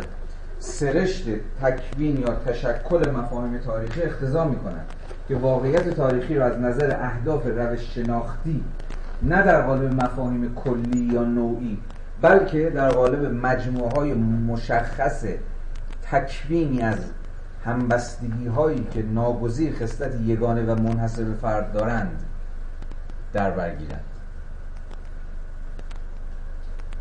بنابراین حواستون باز به این ملاحظات متدولوژیک باشه که ببره داره چی کار می‌کنه و چه جوری داره تکلیف خودش رو با مفاهیمی که داره کار می‌بره روشن می‌کنه. خب. اما وبر وقتی از روح داره حرف می‌زنه چی داره حرف می‌زنه؟ یعنی اصلی ترین مفهومی که در این فصل قرار باز بشه. خیلی سریع و روشن وبر میگه که در واقع وقتی داره از روح حرف می‌زنه داره از نوع خاصی از اخلاق حرف می‌زنه. یعنی اینجا بین اسپریت و اتوس که توی عنوان کار اصلی وبر هست هم همبستگی وجود داره. یعنی اصلا یه جورا یکی هم برای وبر. spirit و ethics. می وقت میگه روح سرمایه داری یعنی نوع خاصی از اخلاق سرمایه داری نوع خاصی از منش نوع خاصی از همین خلق و خو و رفتار سلوک فردی. میگه ببین سرمایه داری یه روح داره دیگه. روح داره یعنی چی؟ یعنی نوع خاصی از اخلاق رو بهش دامن می‌زنه نوع خاصی از رفتار رو. اصلا نوع خاصی از بودن در جهان. رو اصلا یه being in the world سرمایه داری. به معنی غیر هایدگریش یه جور شیوه بودن دیگه. به زبان یکم امروزی تر حالا متعاد فرنگیش کنیم که از هایدگر هم فاصله بگیریم. اینو سبک زندگی هست اینو form of life ه یعنی این form of life یه اقتضائاتی یه الزاماتی وجود داره. سوال وبر اینه این روح سرمایه داری چیه؟ این اخلاق سرمایه دارانه چیه؟ اخلاق سرمایه داری از حیث form of life چیا رو اقتضا می‌کنه؟ از ما می‌خواد که چگونه زندگی کنیم؟ از ما می‌خواد که چگونه باشیم؟ چجوری سلوک فردی ما در زندگی روزمره رو تشویق می‌کنه؟ چیه این اخلاق؟ چیه این روح؟ این خیلی و باز برای فهم منظومه چیز مفاهیم وبری مهمه دیگه. از نه سازوکار. نه یعنی اینا مکانیزم در واقع روح سرمایه داری مکانیزم نیست. سازوکار نیست رویه نیست. دقیقا همونه. اخلاقه. اخلاق که سازوکار نیست چیه؟ یه کلمه به کار برد. قاعده. قواعدی برای زیستن دیگه. نه ساز و کارهایی برای زیستن. قواعدی که هر فردی که درون این منظومه زیست می‌کنه باید مطابق با آنها پیش بره. حالا به در ادامه به ما نشون میده که چجوری این قواعد از یه دوره تاریخی به بعد دیگه قواعد دل بخواهی نیستن. میگه سرمایه داری اولیه زمان تکوینش که نسبت یعنی اون جملاتی که انتهای این کتاب به کار می‌بره دیگه. یه پیوریتن یه پروتستان به میل خودش می‌خواست که این گونه یا اون گونه زندگی بکنه. ولی ما در مقام کسانی که ساکن سرمایه داری متأخریم سرمایه داری کنونی هستیم دیگه مجبوریم. دیگه دل بخواهی و اینجور چیزا نیست. کاملا تبدیل میشه به چی؟ به زبان هگلی مارکسی تبدیل میشه به روح عینی. objective spirit دیگه. روح عینیه. یعنی بیرون از ما وجود داره. و خودش به ما تحمیل می‌کنه. ما باید مطابق با این قواعد زندگی کنیم. وگرنه تف می‌کنه ما رو بیرون این سیستم. به به صراحت از همین مفهوم حرف می‌زنیم میگه چه کارفرما چه کارگر. هر کسی بگوش هر کسی بخواد بیرون این قواعد به میل خودش بر حسب اراده آزاد یا هر چیزی با این توهمات بخواد زیست بکنه این سیستم پرتش می‌کنه بیرون. طردش می‌کنه و غیره و غیره. دوباره برگردیم به مفهوم روح. پس روح as ethos. این دقیقا مفهوم محوریه وبره یعنی شما می‌تونید جا به جای این دو تا مفهوم به جای هم بکار باید spirit رو بردارید ethos یا هم ethics رو بذارید یا ethics رو بردارید و spirit رو بذارید. چجوری اینا به هم رسیدن و چجوری اینها واجد همبستگی درونی هم. وبر در از پاراگراف انتهایی صفحه 52 تا پاراگراف انتهایی صفحه 54 سعی می‌کنه که این از زبان بنجامین فرانکلین که برای بسیار بسیار اصلا فیگور خیلی مهمیه در کل این کتاب روح سرمایه‌داری رو توضیح بده. در واقع این ideal type اینجا در این دو صفحه با متدولوژی با ترمینولوژی و اگه بخوام سخن بگیم با چی سر کار داریم؟ همین ideal type اخلاق سرمایه دارانه یا روح سرمایه دارانه سر کار داریم. و وبر خیلی خوشحاله که اینو بنجامین فرانکلین داره با صورتبندی کاملا غیر مذهبی ازش حرف می‌زنه. یعنی کاملا شکل ناب شکل pure این روح چیه؟ این قواعد زیستی این سبک زندگی این ethos ه چیه؟ یکی دو تا فرازش رو بخونیم برای اینکه ببینیم داستان چیه. به خاطر داشته باش که وقت تلاست. کسی که می‌تواند با کار روزانه ده شلینگ به دست آورد لیکن نیمی از روز را به تفریح و به بتالت میگذراند. اگرچه حتی در اوقات تفنن و فراغت شش پنس خرج کند نباید فقط همین مبلغ را هزینه بپندارد بلکه در حقیقت پنج شلینگ دیگر را هم خرج کرده یا در واقع به دور انداخته است. به خاطر داشته باش که اعتبار تلاست. اگر کسی اجازه دهد پولش بعد از موعد مقرر در دست من باقی بماند بهره آن یا سود حاصل از عملی که می‌توانند در این مدت با آن پول انجام دهند دهم نیز آید من می شود یا این ضرب مثل را به خاطر داشته باش که آدم خوش آدم خوش حساب شریک مال مردم است. یا باید از انجام هر عمل کوچکی که به اعتبار شخص لطم وارد می کند اجتناب نمود یا چی مثال های دیگه یا مثال های دیگه. شما کاملا در این صورت بندی بنجامین فرانکلین چی می‌بینید؟ توصیه های اخلاقی برای زیستن متناسب با هماهنگ با در تطابق با همون روح سرمایه داری ها؟ بنجامین فرانکلین می‌دونید یکی از پدران بنیانگذار آمریکاست دیگه. و یکی از شخصیت های خیلی تیپیکالی که به زمین میشه روی سرمایه‌داری در کارهای او در آثار او دید. کسی که هم scientist ه هم سیاستمداره هم موضع اخلاق واعظ اخلاقیه و غیره و غیره. شخصیت خیلی مهمی است اساسا وبر فرانکلین در این کار مثلا ideal type روی سرمایه داری هی مدام می‌کشه وسط. دلاره. 100 دلاری. آره عکسش روی 100 دلاری.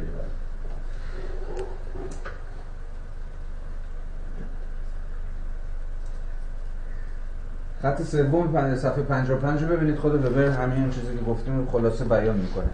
بدون شک این روح سر همین فرازهایی که یه بخشش الان با هم خوندید و گستری تر بدون شک این روح سرمایه است که در این عبارات به نحو یا از زبان فرانکلین سخن می‌گوید. اما هیچ کس ادعا نخواهد کرد که تمامی آنچه که می‌توان از این روح استنباط کرد در همین عبارات خلاصه شده باشد. خب اینی که دیگه می‌دونیم. بگذارید لحظه بر قطعه فوق که کرونبرگر فلسفی آن را در عبارت آنها از دام چربی می‌گیرند و از انسان پول خلاصه کرده است درنگ کنیم. به نظر می‌رسد ویژگی این فلسفه حدیث و آزمند ایدئال جلوه دادن انسان درستکار و صاحب اعتبار را بالاتر از همه القای ایده تکلیف فرد در قبال افزایش سرمایه خیش به مسابقه قایتی فی نفسه است. در واقع کلمات فوق نه صرفا طریقی برای امرار معاش در زندگی بلکه اخلاق ویژه ای را موعظه می‌کنه که تخلف از قواعد آن نه تنها حماقت بلکه نوعی فراموش کردن تکلیف به شما می رود و موضوع اصلی نیز همین است. این نه یک فراست شغلی که معمولا در همه جا است بلکه یک خلق و خوب اتوس. اتوس است. و دقیقا از همین بابت مورد توجه ماست.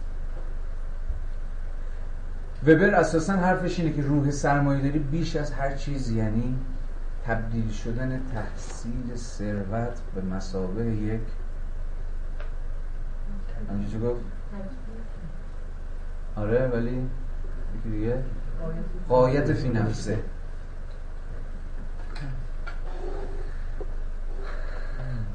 یعنی چگونه تحصیل ثروت توی روح سرمایه داری تبدیل به یه قایه هدفی میشه که فی نفسه برای خود فارغ از اینکه شما با اون ثروت چی کار می‌کنید یا چی کار نمی‌کنید اهمیت پیدا می‌کنه.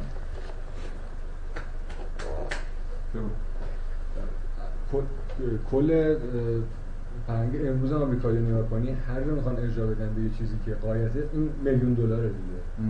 یعنی هر چیزی می‌خوان بگن این چیز خوبیه یا یعنی میلیون دلار همه جا معنی داره. و قایت برای خودشه و اصلا خودش برای خودشه. تو همه کانتکست هم میشنویش بله. حالا حرف وبر در واقع اینه که این اتوس این اخلاق که از زبان بنجامین فرانکلین نقل می‌کنه همون چیزیه که در سرمایه‌داری های غیر غربی شما ردی ازش نمی‌بینید همون ادعایی که تو فصل قبلا مطرح کرد ولی الان تو بار با صراحت خیلی بیشتری تو صفحه 56 ازش حرف می‌زنه. تایید می‌کنه که بله ما سرمایه‌داری غیر غربی هم داریم چون که بارها ازش سخن گفته بود. ولی فقدان این نوع خاص اخلاق تفاوت سرمایه‌داری های غیر غربی رو با سرمایه‌داری غربی توضیح میده. و در واقع فقدان چی رو؟ فقدان اقلانیت رو در سرمایه‌داری غیر غربی. چون وبر در ادامه می‌خواد به ما نشون بده که چگونه این روح سرمایه‌داری بود. همین چیزی که الان ازش سخن گفتیم. همین قواعد اخلاقی که فرانکلین داره ازش صحبت می‌کنه به عنوان ایدال تایپ اون روح سرمایه‌داری. چگونه نوع خاصی از زندگی اقلانی رو بهش دامن می‌زنه و اختضا می‌کنه اصلا نوع خاصی از در پیش گرفتن زندگی اقلانی بنابراین حرف وبر اینه که سرمایه داری نمی‌تونست وجود داشته باشه مگر به اتکاع نوع خاصی از اخلاق. و در واقع به زعم وبر این اخلاقه که این روحه که مهمترین نیروی محرک خود سرمایه داریه. اگه این روح نبود یا هر کجا که این روح نباشه این اخلاق نباشه به زن بده. هر کجا که شما ردی از این زندگی این نوع زیستن رو این نوع زندگی اخلاقی رو نتونید پیدا بکنید در ادامهش سرمایهداری اقلانی هم ندارید. اما باز حواستون باشه دیگه. در لحظه های تکوین. نه در وضعیت سرمایه داری جهانی شده که خودش رو بر همه بر اقصانقات جهان پهن کرده دیگه. و بر همه جهان بینی ها خودش بر همه اخلاق ها و بی اخلاقی ها خودش رو بر همه ادیان و مذاهب کوچیک و بزرگ و ابراهیمی و غیر ابراهیمی خودش رو تحمیل کرده. باز حواس هی باید این تذکر رو بدیم تا قاطی نکنیم دیگه. چون باز یکی از نقدهای بسیار بی ربط به دقیقا همینه که خب دیگه شما که دیگه نمی‌تونید در واقع توضیح بدید سرمایه‌داری متأخر رو با منظومه وبر. چون همونقدر در جهان اسلام وجود داره که در جهان مسیحی. یکی از بامزه ترین نقدها رو من سالها پیش از زبان چیز شنیدم. از زبان نیاروکیه استاد جامعه شناسی دانشگاه مدرس. نماینده مجلس هم بود. افروب نماینده افروب برای برنامه که فکر می‌کرد تونسته مچ وبر رو بگیره از این حرف زد. سرمایه داری رو نگاه بکنید چقدر داره مصرف می‌کنه چقدر فلان می‌کنه و اینا. پس کو زهد سرمایه داری سرمایه دارانی که وبر از سخن سخن میگه و غیره در صورتی که شما اگر دانشجوی مبتدی جامعه شناسی هم باشید و یک بار فقط مقدمه کتاب وبر هم خونده باشید باید حواستون باشه که وبر داره از کدام moment تاریخی حرف می‌زنه. برای بار هزارم بگم که از moment تکوین اصلا پرسش آقای وبر اینه که سرمایه‌داری اساس تاریخی چگونه تکوین پیدا اینه که سرمایه‌داری در سیرورت تاریخی خودش امروز کجا ایستاده یا چگونه هست یا چگونه نیست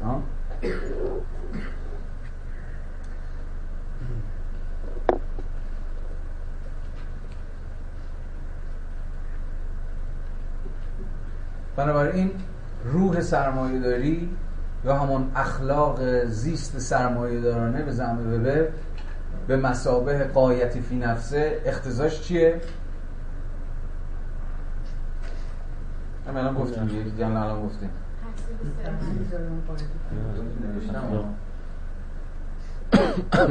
عمل به تکلیف. زندگی سرمایه دارانه یعنی عمل به تکلیف و وظایف. که حالا وبر داره میگه ببین این خواستگاهش رو تو پروتستانتیسم پیدا کنه این اخلاق پروتستان ها بودن که باب کردن. و سرمایه داری در یه دقیقه مشخص تاریخی تونست سوار برای این نوع خاص اخلاق اجتماعی بشه. مثلا یه جور انضباط فردی دیگه. و سرمایه‌داری برای عقلانی شدن بیش از هر چیز به همین اخلاق اجتماعی نیاز داشت. برای عقلانی شدن. برای رگولیت شدن. برای خارج شدن از اون فرم غیر عقلانی خودش. برای انضباط. اصلا عقلانی شدن یعنی انضباطی شدن دیگه. یا اساسا وقتی وبر داره از عقلانی شدن حرف می‌زنه یعنی داره از انضباطی شدن حرف می‌زنه. باز اینجا شما می‌تونید رد پای وبر رو بعدها در چیزم ببینید دیگه. دوباره تو فوکو هم ببینید. وقتی میگیم وقتی وبر می‌بینید سرمایه داری عقلانی چجوری regulative شد یا regulate هم regulative و هم regulated شد سرمایه چه چیزی کمک کرد به این regulation این بابا به ما میگه که این اخلاق پروتستانی باز محض تأکید اگر این اخلاق نبود دعویه ببین اگر این اخلاق نبود سرمایه داری نمی‌تونست تکوین پیدا کنه. این دوتا تو یه دقیقه تاریخی بشه که خیلی accidental خیلی تصادفی خیلی contingent خیلی ممکن به هم رسیدن. هیچ ضرورت تاریخی وجود نداشت دیگه. پروتستانتیسم و سرمایه‌داری با هم یک هیچ چیز ضروری وجود نداشت. این هم کاملا امر contingent بود. بنابراین کل کاری که وبر داره می‌کنه تو جامعه جامعه شناسی تاریخی تحلیل contingency تکوین سرمایه داری contingency در برابر چیز دیگه در برابر necessity تعریف میشه دیگه. وقتی necessity هم چی؟ هم ضروری. واجب الوجود وبر نمیگه سرمایه داری واجب الوجود بود. یعنی تحت هر شرایط اتفاق. نه امر کاملا contingent بود. یعنی در برابر می‌تونیم ترجمهش کنیم به تصادفی حادث ممکن الوجود یا هر چیزی از این دست. و این فهم contingent در واقع فهم کانتینجنت امور راه رو به راه رو به روی چی بر ما میگشاید؟ تاریخ. چون تاریخ عرصه کانتینجنسیه. و البته اینجا ما در برابر کی خواهیم ایستاد؟ هگل. برای هگل عرصه تاریخ نه کامل عرصه ضرورت چون تحت سیطره عقل و عقل فقط بر اساس ضرورت عمل هیچ اتفاق تصادفی در تاریخ نمیفته به زمان هگل حتی اون چیزی که ظاهرا امور تصادفی در نهایت تحت سیطره چی هن؟ مکره یکی گفتیم. مکره مکر عقل کانینگ آف ریزن بگه نه اون چیزی رو خیلی دیگه ترک به تو خورده اتفاق افتاده هیچ ضرورتی هیچ قانونی هیچ چیزی برای حاکم نبوده. اما به زمین هگل این همه کاری که کلکایی که عقل داره می‌زنه. حتی امور تصادفی هم در نهایت قرار به خدمت چی در بیاد؟ تلوس قایت. قایتی که ما به شکل عقلانی داریم به سمتش پیش میریم. و برای این می‌تونید بفهمید که نوکانتیزم که وبرم داره در اون منظومه میاندیشه و چه پایه در مرزبندی با سنت هگلیانیستی داره شکل می‌گیره تاریخ مسابقه اتفاقا با دست بر غذا عرصه کانتینجنسی ها حدوث ها تصادف ها احتمال ها امکان ها نه عرصه الزام ها و ضرورت ها و چه و چه و چه ها؟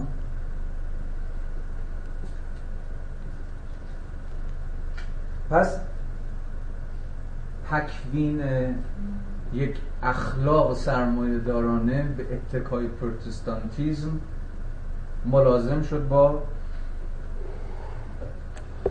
زندگی روزمره دیگه تحت سیطره چی بود؟ تکالیف و وظایفی که ما باید انجام بدیم. و حالا از این سخن می‌خوایم بگیم که پروتستانتیزم چگونه این تکالیف رو تعریف کرد؟ چگونه این وظایف رو پیش پا گذاشت؟ پیش پای فرد مؤمن مسیحی گذاشت. و چگونه این ضرورت ادای تکلیف ضرورت انجام وظیفه و نوع خاصی از اخلاق زیستی یا در واقع زندگی عملی ترجمه شد به ترجمه شد به انجام شغل. یعنی شما تکالیفتون انجام بدید وظایفتون انجام بدید. بالاترین در بالا و عالی ترین وظیفه شما چیه؟ بالاترین تکلیف شما چیه؟ که وظایف شغلیتون رو به معنای فراتر از شغلان اقتصادی کلمش انجام بدید. ولی بیش از هر چیزی ترجمه شد این اخلاق سرمایه دارانه به ضرورت ادای یا ضرورت انجام وظایف شغلی شما. نوع خاصی از اخلاق انضباطی رو ساخت. و ببر میگه اینو شما می‌تونید تو پروتستان ها بیش از هر فرقه و حالا توی خود پروتستان ها کالوینیستا بیش از هر فرقه بیش از هر مذهب دیگه ای ببینید. اما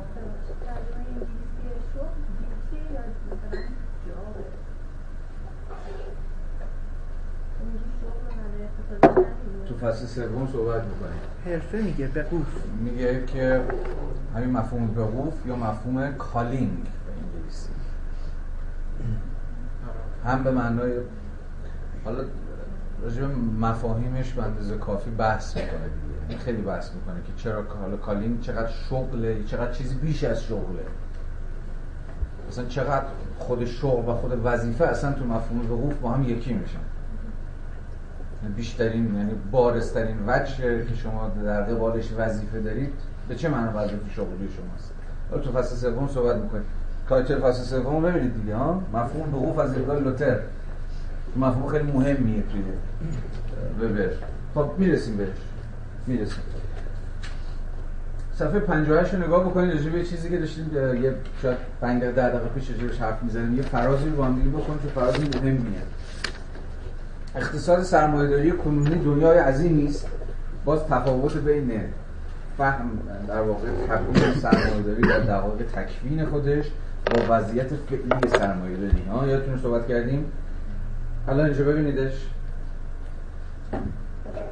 اقتصاد سرمایه‌داری کنونی دنیای عظیمی است که فرد در آن متولد می شود و این نظم اقتصادی خود را به او لاقل عنوان فرد همچون زیستگاهی تغییر ناپذیر که وی باید در آن زندگی کند تحمیل می کند این اقتصاد فرد را تا جایی که در نظام روابط بازاری درگیر است به توافق با قواعد عملی سرمایه داری وادار می کند تولید کننده ای که در دراز مدت خلاف این قواعد عمل کند ناگزیر از صحنه اقتصادی حذف خواهد شد. درست همانطور که کارگری که نمی‌تواند یا نمی‌خواهد خود را با این قواعد سازگار نماید بیکار وسط خیابان پرتاب خواهد شد.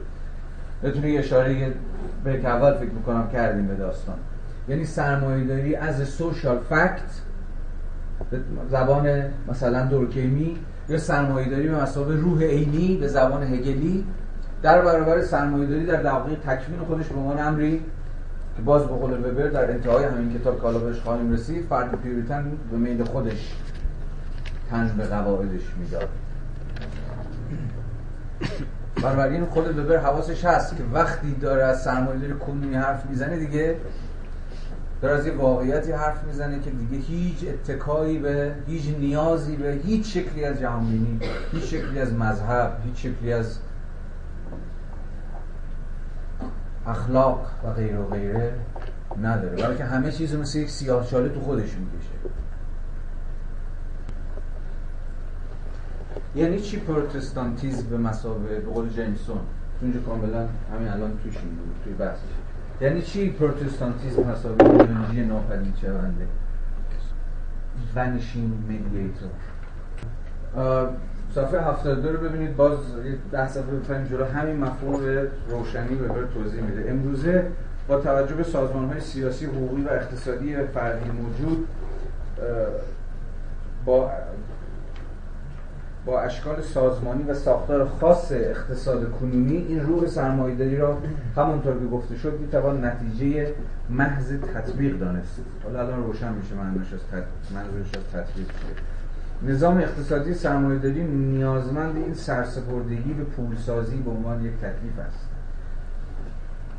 این روی کرد نسبت به نعم مادی چنان با این نظام سنخیت دارد و چنان پیوند نزدیکی با مقتضیات بقا در تنازع اقتصادی برخوردار است که امروز دیگر یک رابطه ضروری میان این شیوه مالندوزانه زندگی و یک جهانبینی واحد وجود ندارد. در واقع این جهانبینی دیگر نیازی به حمایت از جانب هیچ نیروی مذهبی جهانبینی کاپیتالیستی رو داره. دیگر نیازی به حمایت از جانب هیچ نیروی مذهبی ندارد. و تلاش های مذهب برای دخالت در حیات اقتصادی را تا جایی که چنین تلاش های هنوز محسوس باشد موانع مشابه با مقررات دولتی می‌داند. در این شرایط منافع تجاری و اجتماعی افراد است که گرایش به تعیین عقاید و بچه نظر نظرهای آنها دارد هر کس نتواند شیوه زندگی خود را با مقتضیات موفقیت در نظام سرمایهداری تطبیق دهد از هستی ساقط می شود یا لاقل توانایی صعود نخواهد داشت. اما این پدیده ها پدیده های هستند متعلق به اصلی که در آن سرمایهداری جدید چیرگی یافته و از قیمومیت حامیان پیشین خود رها گشته است. ولی همانطور که سرمایهداری زمانی توانسته بود اشکال کهنه قرون وسطایی مقررات حیات اقتصادی را تنها به یاری اطلاف با قدرت فزاینده دولت جدید در هم بشکند می‌توان موقتا همین امر را در مورد روابط آن با نیروهای مذهبی نیز صادق دانست و غیره و غیره. الان باز باید روشنتر شده باشه دیگه به چی میگه؟ زمانی بله سرمایه داری برای اینکه شکل بگیره و قدرت بگیره و تصویر بشه به مذهب نیاز داشت. ولی امروز می‌تونه یه تیپا بهش بزنه و خودش از شرش خلاص کنه چون امروز دیگه یک فرسه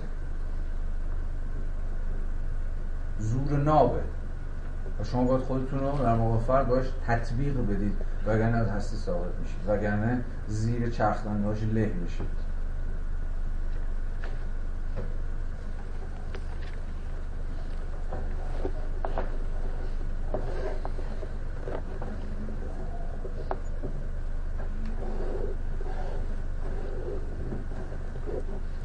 وبر در صفحه 58 یه در واقع همین چیزی که داره میگه رو ناگهان ربطش میده به نقدش به ماتریالیزم تاریخی یعنی به مارکس. به حال دیگه تا الان باید آشنا شده باشید دیگه نحوه به استدلال وبری. ناگهان وسط یه بحث ممکن پای یه موضوع دیگه یه بیاره وسط و با غلطک از یکی هم رد شه و دوباره برگرده سر موضوع که داشته پیشتر می برده برای آشنا شدن با در واقع نقد به رویکرد ماتریالیسم تاریخی الان فراز رو با هم می‌خونیم روشن هم هست که چرا وبر اینجا ناگهان پای مارکس رو می‌کشه وسط یا پای روش شناسی مارکسیستی رو می‌کشه وسط روشن هم؟ چرا؟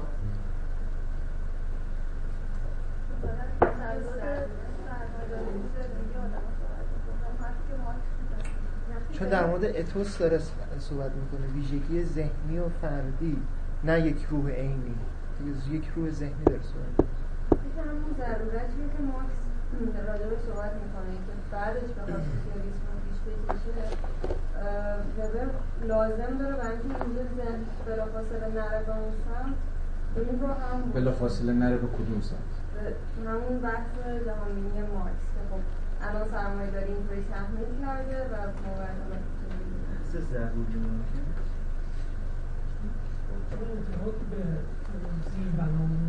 آره کلا داستان همین. به یه معنا اگه یه مارکسیست پای منبر آقای وبر بود الان بلند میشه و میگه این مرد داره محمل میگه. چرا؟ چون داره اون چیزی رو که ما فکر می‌کنیم روبناست. یعنی چی؟ اخلاق دیگه نوع خاصی از اخلاق نوع خاصی از سبک زندگی اینا چی هن؟ به زبان یه جور مارکسیزم ارتودکس دم دستی. روبنان دیگه روبنانی که شما باید اونا رو توضیح بدید. نه اینکه به اتکای اونها چیزی رو توضیح بدید. اونا خودشون یعنی روبنان خود باید توضیح داده بشه. نه اینکه قابلیت توضیح دادن چیزی رو یعنی تبیین. قابلیت تبیین کردن چیزی رو داشته باشه. وبر به زبان خودش داره. از چی سخن میگه؟ یکم جلوتر می‌رسیم. اینکه چگونه ایده ها به نیروها تبدیل میشن. ایده ها مرخواستی از اخلاق مرخواستی از سبک زندگی یه ایدولوژی مذهب هر چی. ایده است دیگه. ایده چجوری میشه نیرو؟ یا ایده ها چجوری به نیرو به قول خودش نیروهای مؤثر تاریخ؟ تبدیل میشن. این سخن نیست که یک مارکسیست بتونه بدون اینکه تو جاش وول بخوره حتی گوش بده. حالا وبر می‌خواد بزنه دیگه. می‌خواد بگه که در واقع چگونه نمی‌توان به دعوی ساده انگارانه یک ماتریالیست باور آورد. نگاه کنید انتهای صفحه 58 رو فراز مهمیه بعدا درباره این تصور ساده لوحانی ماتریالیسم تاریخی که ایده ها رو باستا ها یا روبنه اوضاع اقتصادی تلقی می‌کنند به تفصیل سخن خواهیم گفت. حالا بعدا برمیگرده اینجا اشاره می‌کنه. ایده ها زمین ماتریالیست تاریخی دیگه. ایده چیزی نیست جز رفلکشن باستاب یه چیز بنیادی تر یه چیز زیربنایی تر یه چیز مقدماتی تر از خودش. یعنی همون که گفتیم. چیزی که باید به اتکای یه چیز دیگه شما توضیحش بدید. اکنون به تذکر این نکته اکتفا می‌کنید که روح سرمایه داری. به معنی که در این بررسی مورد نظر ماست در زادگاه بنجامین فرانکلین یعنی ماساچوست بدون شک پیش از توسعه سرمایه‌داری وجود داشته است.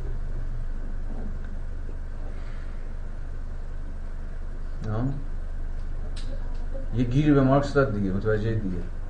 یعنی میگه آقا اصلا این اخلاقی که من دارم ازش حرف می‌زنم این روحی که من دارم ازش حرف می‌زنم و در سخن بنجامین فرانکلین و فلان اینها سعی کردم شواهدی براش دست کنم.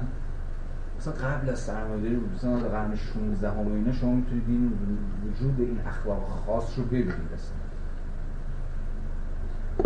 این اصلا قبل از اینکه سرمایه‌داری شکل بگیره به مسابقه روبنا این اخلاق بسازه این اخلاق وجود داشته.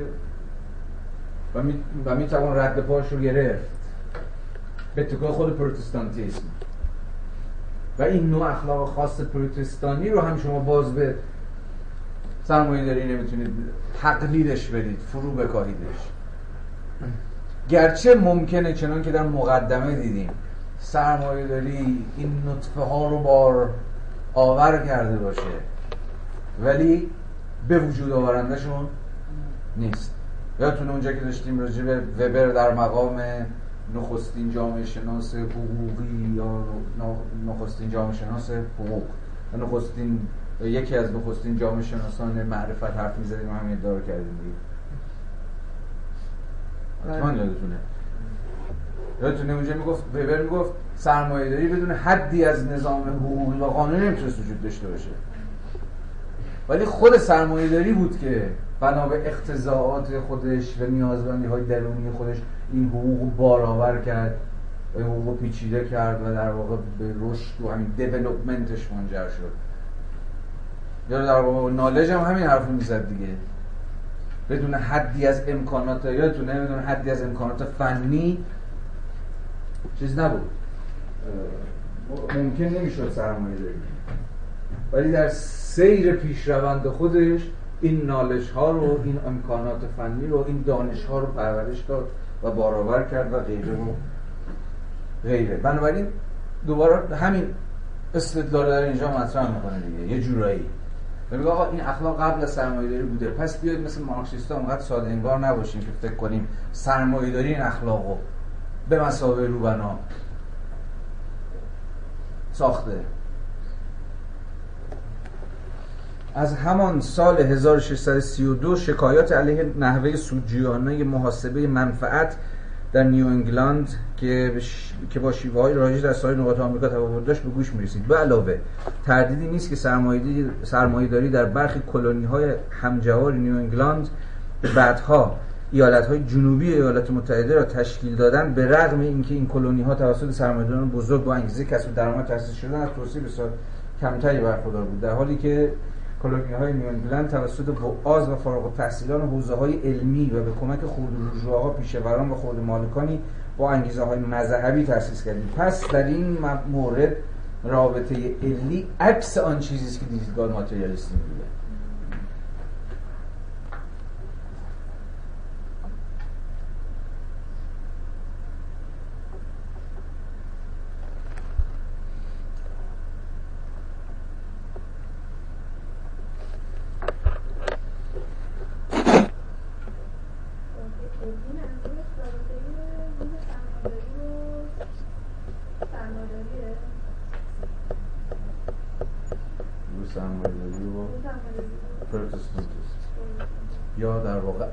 خاصی از اخلاق پروتستانتیستی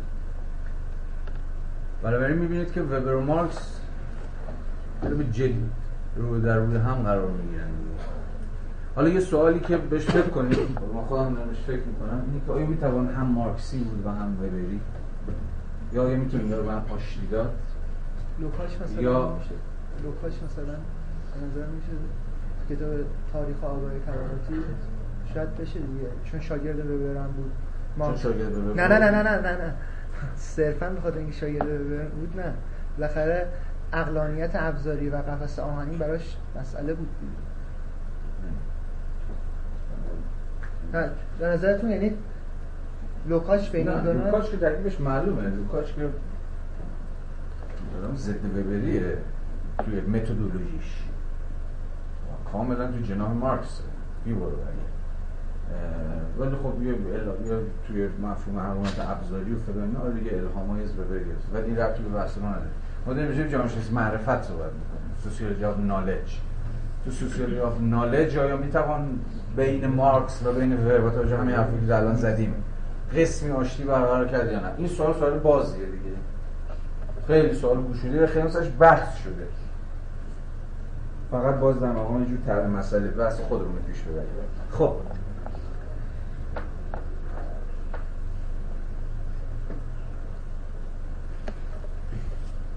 ببر دوباره در صفحه 60 دوباره برمیگرده و همون مفهومی که هم در مقدمه و هم در فصل اول راجبش حرف زده بود. و ما هم یه اشاره کوتاهی تو بریک اول کردیم بهش.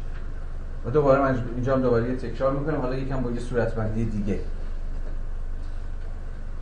سرمایه داری چیزی بیش از هواهای نفسانی. بیش از پشن ها بیش از آزمندی.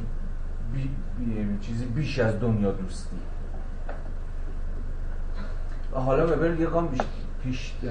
گام بیشتر می‌خواد برداره و می‌خواد به ما بگه که آن نوع آزمندی که آن نوع پشنی که یا حتی آن نوع اینترستی که سلف اینترستی که منفعت, من... من... منفعت شخصی که ویژگی فرماسیون پیشا سرمایه داریه اتفاقا مانعی است پیش پای تکفین خود سرمایه داری. به دلیل چی؟ به دلیل ناعقلانیتش اتفاقا آزمندی در واقع ناعقلانی پیشا سرمایه دارانه به زمان ببر اش... اشکالی به خودش می‌گیره که عموما در تخالف با منطق سرمایه دارانه مثلا به چی منجر میشن؟ دیگر اشکال سرمایه داری که به تو مقدمه میگه سرمایه داری در واقع سرمایه اقلانی اون دیگه سرمایه داری مثلا چیه؟ خب کدام اشکال سرمایه داری؟ سرمایه داری ماجراجو سرمایه داری غارتگر سرمایه داری جنگی ها؟ اینا همه همون فرم اینا همه در واقع دامن زننده به پشنهان دیگه. پیگیری منافع اینها. اما دقیقا مشکل و مسئلهشون چیه؟ که به فرمی غیر از فرم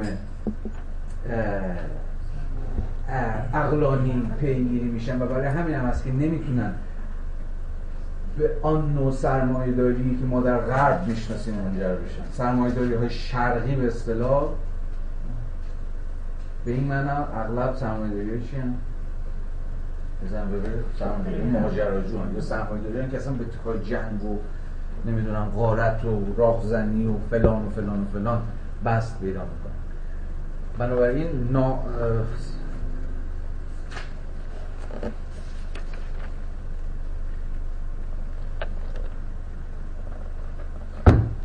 حاکمیت فراگیر بذار بخونم. حاکمیت فراگیر سودجویی خودپرستانه 60 پاراگراف دو. حاکمیت فراگیر سودجویی خودپرستانه در تحصیل ثروت و بیغیربندی مطلق آن دقیقا یکی از خصلت‌های ویژه کشورهایی بوده است که توسعه بورژوایی سرمایه بورژوایی سرمایه دارانه سرمایه دارانه آنها در مقایسه با شاخصهای توسعه غربی عقب مانده بود. یه بار دیگه خیلی مهم. حاکمیت فراگیر سودجویی خودپرستانه. در تحصیل ثروت و بی قید و بندی مطلق آن. یعنی نه تابع قانون بود نه تابع عرف بود نه تابع هیچی. دقیقا یکی از خصلت های ویژه کشورهایی بوده است که توسعه بورژوایی کاپیتالیستیان ها در مقایسه با شاخص های توسعه غربی عقب مانده بود. همانطور که هر کارخانه‌داری می‌داند فقدان وجدان کار کارگران چنین کشورهای مانند ایتالیا در مقایسه با آلمان یکی از موانع اصلی توسعه سرمایه‌داری این کشورها بوده و تا حدودی هنوز هم هست.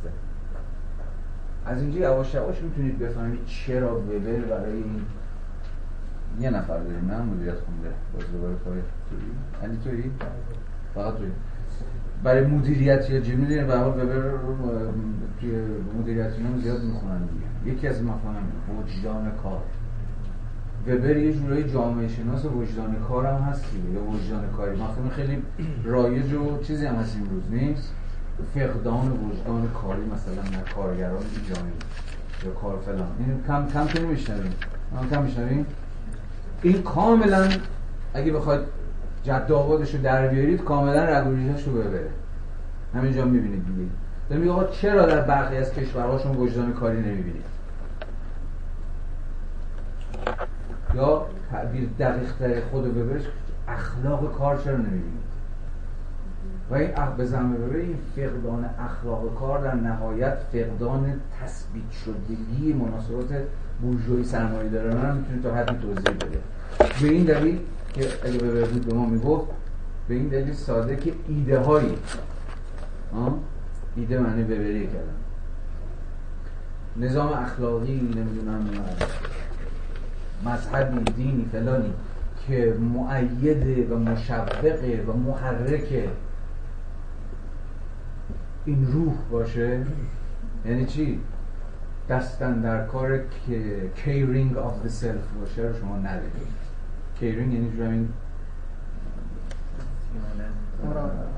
یه جور مراقبت و صیانت نفس باشه. یا نوع خاصی از صیانت یا مراقبت نفس رو تشریح کنه. ندارید اینا رو.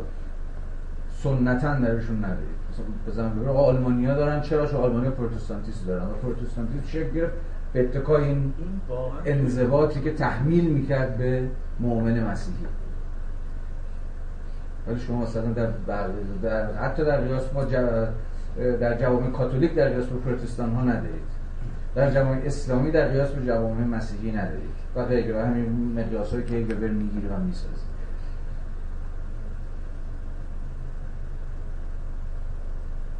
و البته وبر به ما میگه که اینا ربطی به بهتون هست؟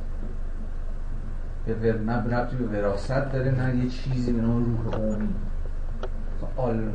ایتالیا یا با آلمانیا منظورش این نیست که ایتالیا مثلا یه ساختار ژنتیکی دارن که با آلمانیا متفاوتی یا یه روح قومی دارن. نه. خیلی خود اینو با جامعه شناسانه توضیح بدید. یه چیزایی اینجا هست که اونجا نیست. اونجا مثلا با همین خط ببرید دنبال کنیم اینجا پروتستانتیسم هست. در آلمان در ایتالیا به عنوان یک کشور کاتولیک نیست. همینجور مثلا مثالی که داریم کارگران ایتالیایی مثلا در قیاس به کارگران آلمانی کمتر واجد وجدان کاری هست ولی اگه خیلی ببری باش یعنی بخوایم به خود ببر و خوددار باشیم و سرمایه داری رو مسابقه روح عینی بفهمیم نباید بگیم وبر داره اینجا به غیر وبری حرف می‌زنه؟ نه کدوم قسمتش؟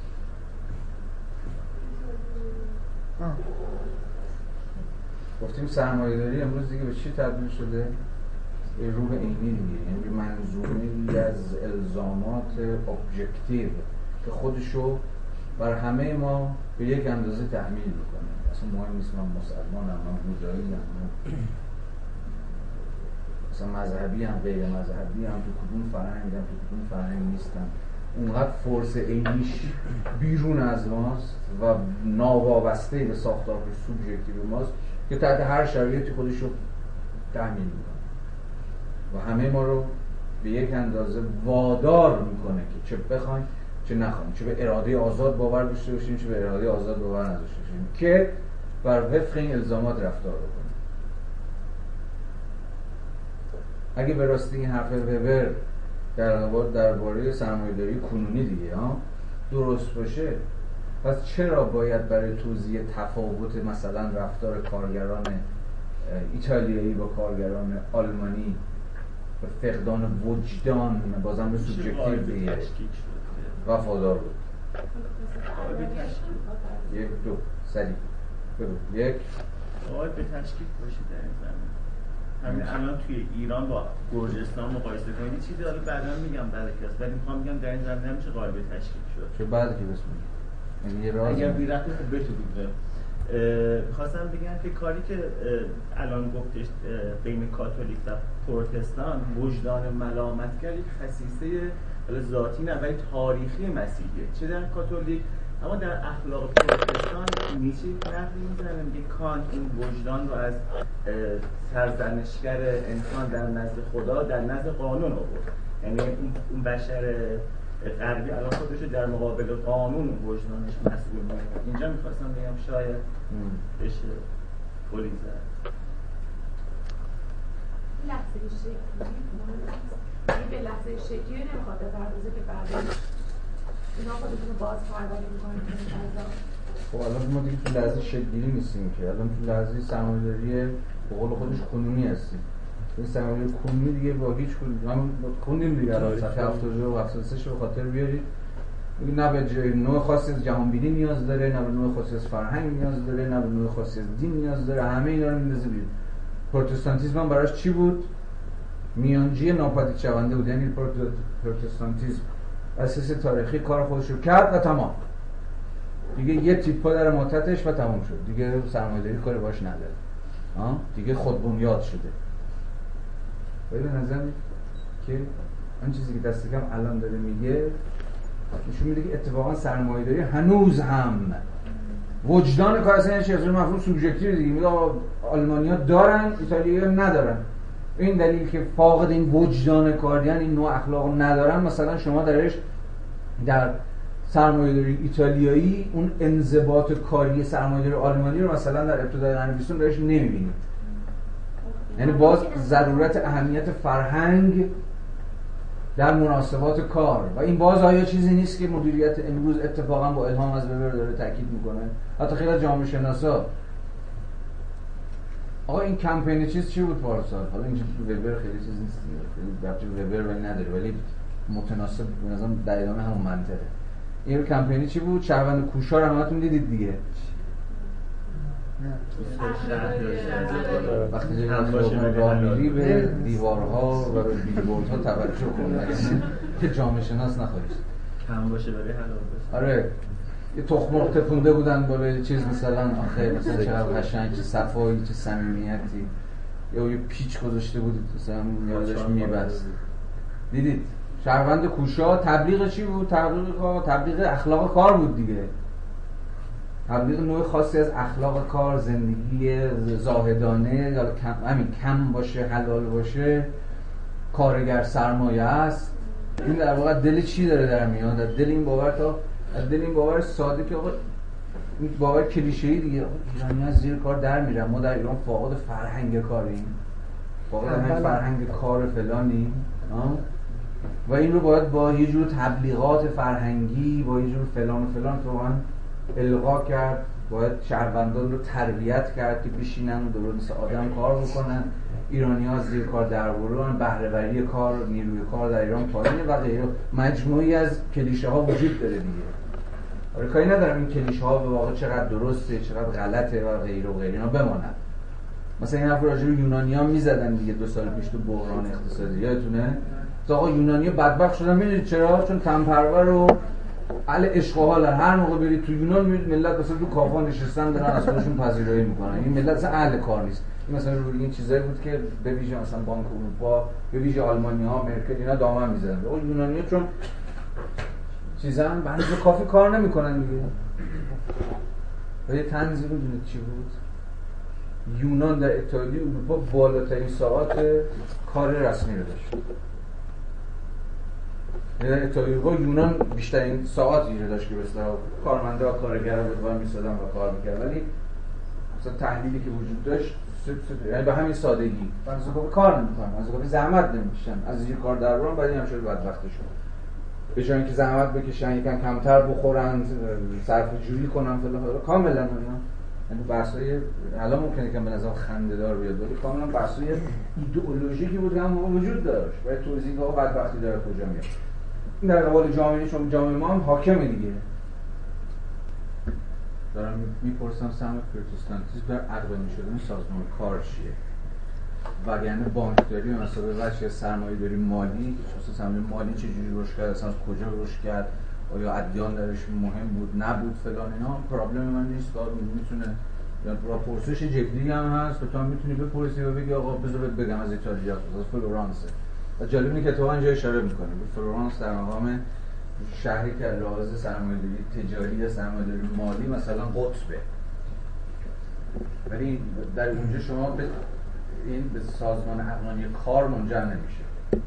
ایتالیا تبدیل میشه بله. مثلا تا یه تای دوری تاریخی به قطب سرمایه‌داری مالی نه سرمایه‌داری صنعتی.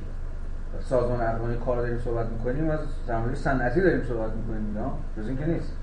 پس اینجا ما باید اختلاف پرسش ها باشیم پرسش رو ببری چون گفتیم الان معلوم بود باشه چیه؟ و پرسش حالا تو مطرح کردی که پرسش مشروعی هم هست. ولی وبر نمی‌خواد به این جواب بده. اهمیت بانک ها در سرمایه‌داریش مثلا اون کتاب چیز اگر ببینید کتاب زومبارتو حتما ببینید خوشبختانه به فارسی ترجمه شده. یهودیان و حیات اقتصادی. اقتصادی حیات اقتصادی مدرن. خب اونجا زومبارد می‌خواد چی بگه؟ پرسش زومبارد چیه؟ اهمیت یهودیان در تکوین سرمایه‌داری مالی. واقع سرمایه مالی که بعد به زمان زومبارد اصلا مقدمه بود برای سرمایه صنعتی اصلا شکل بگیره چون سرمایه صنعتی نمی‌تونه شکل بگیره مگر اینکه یا در واقع همون چیزی که مارکس احتمالاً اسمش انباشته اولیه وجود داشته باشه. و برای همین به زمان زومبارد هم رفیق و هم کار به نام بود دیگه. باید بریم مثلا نقش یهودیان رو برسیم ولی تحلیل زومبارد و تحلیل وبر در واقع تحلیل های به موازات هم نه در تخالف هم یعنی اگه حرف زومبارد رو بپذیرید لزومی نداره حرف وبر رد کنید. ولی مثلا نسبت به مارکس دیگه اینجوری نیست دیگه. یا حداقلش اینه که به نظر نمیاد به این راحتی قابل آشتی باشه. بگذاریم صفحه 65 لطفا. کمی که جلوتر میایم وبر از این حرف می‌زنه که باز دوباره می‌خواد اهمیت این نوع خاص اخلاق رو توضیح بده.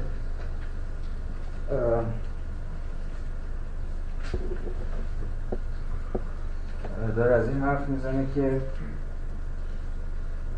سرمایه‌داری برای تکوین خودش میباید در برابر یه چیزی قد علم می‌کرد به نام ترادیشنالیزم سنتگرایی.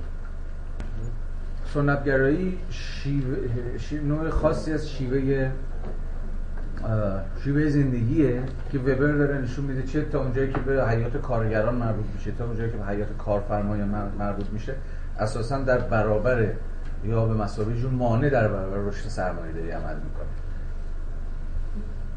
مثالی که مثلا از جامعه از جامعه کارگری می‌زنی چیه؟ حالا مثالی که خیلی قابل بحث و قابل مجادله است ولی حالا اجالتا بذارید روایت تاریخی وبر رو بپذیرید میگه کارگران مثلا کارگران آلمان تجربه به اصطلاح تحقیق تاریخی نشون میده که با ده ساعت کار فرض کنید که دو مارک به دست می آوردن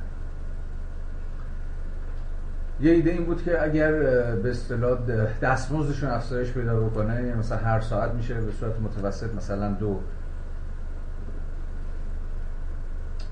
چیز مارک چی بود؟ بعد فنیگ؟ یه چیزی فنیگ. یعنی هر ساعت دو فنیگ که مثلا ده ساعتش می‌شد مثلا دو مارک. به نظر می اومد که و منطقا این گونه به نظر می اومد که اگه نظام دستمزدی به اصطلاح دستمزد هر ساعت کار اینها رو افزایش بده اونها در ده ساعت بیشتر کار می‌کنن. به این دلیل ساده که بتونن بیشتر درآمد به دست بیارن. اما مطالعه تاریخی نشون میده که اتفاقا با شرط ثابت موندن ساعت کار اتفاقی میفته چی بود؟ ساعت یعنی کار مثلا کمتر کار می‌کردن.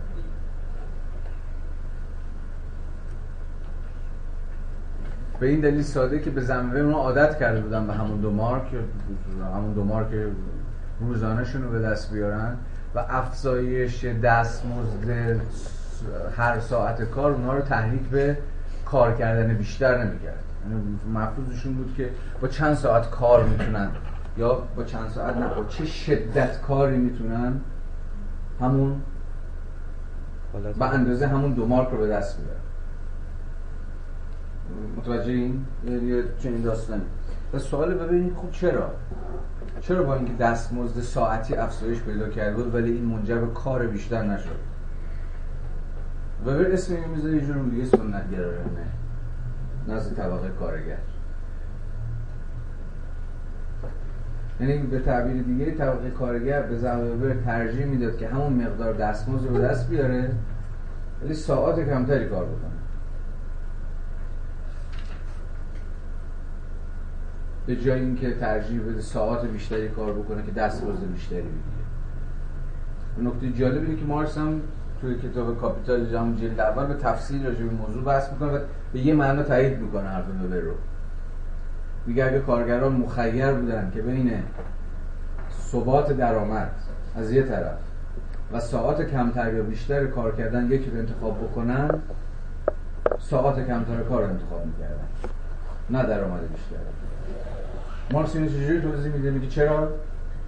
نه مثل به به سنت گری نه یه عادت کردن هم دو. مارک رو به دست بیارن که خیلی براشون مهم نبود و مارکس یه جوری دیگه توضیح میده. می‌تونید حدس بزنید احتمالاً. برای فراغتش. این کارگر ترجیح میدن که ساعت بیشتری فارغ الکار باشن. تا بتونن به دیگر امورات زندگیشون برسن. تا ساعت بیشتری کار کنن برای اینکه درآمد بیشتری داشته باشن. خب مارکس به یه معنای خیلی سیاسی می‌فهمه دیگه چون خود این مفهوم فراغت از کار برای مارکس خیلی مهمه دیگه. هر چقدر بتونیم به فراغت از کار اضافه بکنیم بهتره. مثلا آزادی یعنی همین فارغ شدن از کار. هرچی کار کمتر بهتر. مارکس این از تاریخ هم نشون میده که طبقه کارگر حتی قبل از این داستان ها پیش بیاد همواره ترجیح می‌داد که کمتر کار کنه و یه درآمد ثابت داشته باشه تا بیشتر کار کنه و درآمد خودش افزایش بده. یعنی حتی به بخور و نمیر خودش قناعت می‌کرد از تاریخی داریم صحبت می‌کنیم. ولی ترجیح می‌داد که بیشتر آزاد باشه. ولی ما ولی وبر کاملا از خط متفاوتی رو داره دنبال می‌کنه. خط این داستان رو به یه چیزی چون سنتگرایی نسبت میده. و میگه ببین این روحیه سنتگرایانه دقیقا همون چیزیه که مانع سرمایه داری سرمایه داری نمی‌تونه با تردیشنالیزم با, با همون تداوم شیوه های سنتی و قدیمی زندگی هماهنگ باشه. برای همین چه چیزی لازمه؟ نوع خاصی از تربیت. و دقیقا کلمه همین ایژوکیشن رو اصلا جامعه جدید یعنی همون جامعه سرمایه داری نمی‌تونه فارغ از حدی از تربیت. تربیت یه شهروند جدید. یه ذهنیت جدید. اصلا ممکن باشه. نوع خاصی از اخلاق کار رو باید ایژوکیت کرد. یعنی باید آموزش داد. اخلاق کاری که میگم تا به جواب سنتی مربوط میشه در آرش دافعه دارن. نمی‌خوان تم به کار بدم تم به کار بیشتر بدم تم به شدت کار بیشتر بدم و چیزایی این چه چیزی اختزا می‌کنه؟ اون فرآیند آموزشی فرآیند تربیتی. که فکر کرد پروتستانتیزم در این مورد نقش پیشرو ایفا کرده. یعنی به نوعی مؤمنان رو ادوکیت کرد که اتفاقا تن بدن به کار بیشتر. هم بدن به کار منضبطتر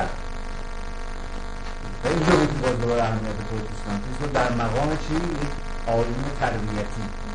یک اگر بتونیم از کلمات یک هم متأخرتر استفاده کنیم مثلا بود آپاراتوز انضباطی می‌تونیم بفهمیم.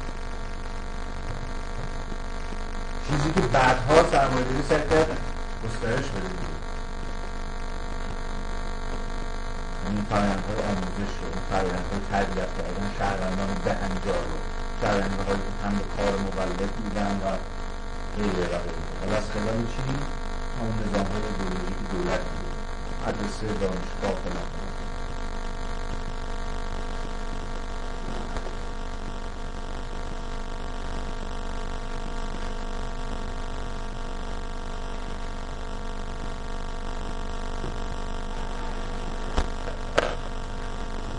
صفحه هفتاد تو صفحه هفتاد دیگه ببر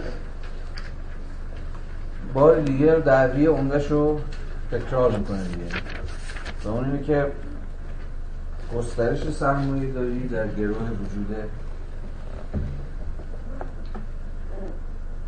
روح سرمایه داری. و روح سرمایه داری هم چنانکه گفتیم یه نوع قابلیت سوبژکتیوه یا قابلیت ذهنی.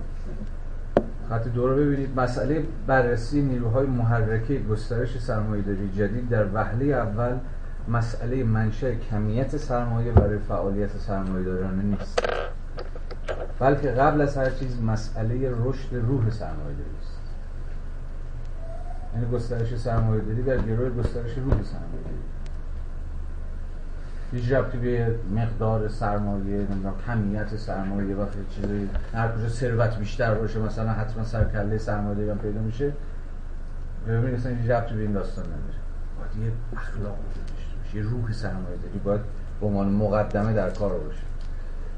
هر کجا که این روح شکوفا شود و قادر به تصویر خود باشد سرمایه و منابع پولی خیش را به عنوان وسیله عمل خود خلق می‌کنند. خیلی حرف مهمی ها. یعنی باز این روحه که خود سرمایه رو تولید می‌کنه نه برعکس. اما عکس آن صادق نیست. ولی به صحنه آمدن این روح عموما مسالمت آمیز نبوده است.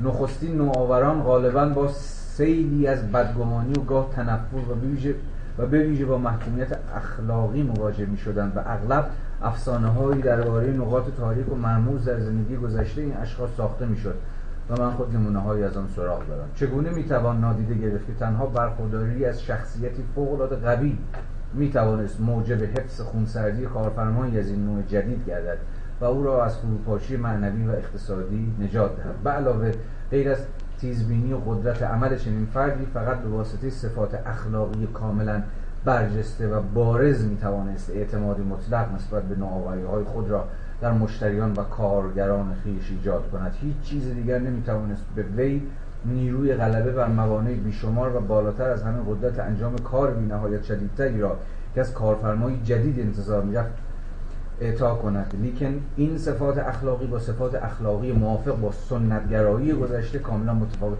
سنتگرایی یعنی چی؟ یعنی تداوم وضع وجود دیگه. تو هم مثال کارگران دیدیم. میگه آقا حرف برینه سنتگرایی به این معنا تسلیم شدن در برابر اون وضعیتی که وجود داره که مترادف با کدوم صفات اخلاقیه؟ قناعت. ها؟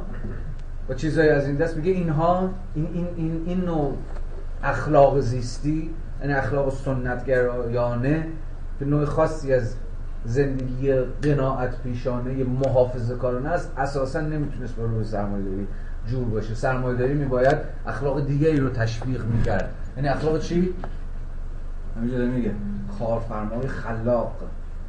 نوآور. کسی که حاضر باشه دست به ریسک بزنه. دست به همین نوآوری بزنه که از منظر جامعه سنتی خودش همواره ممکن بود اساس اخلاقی نکوهش هم بشه.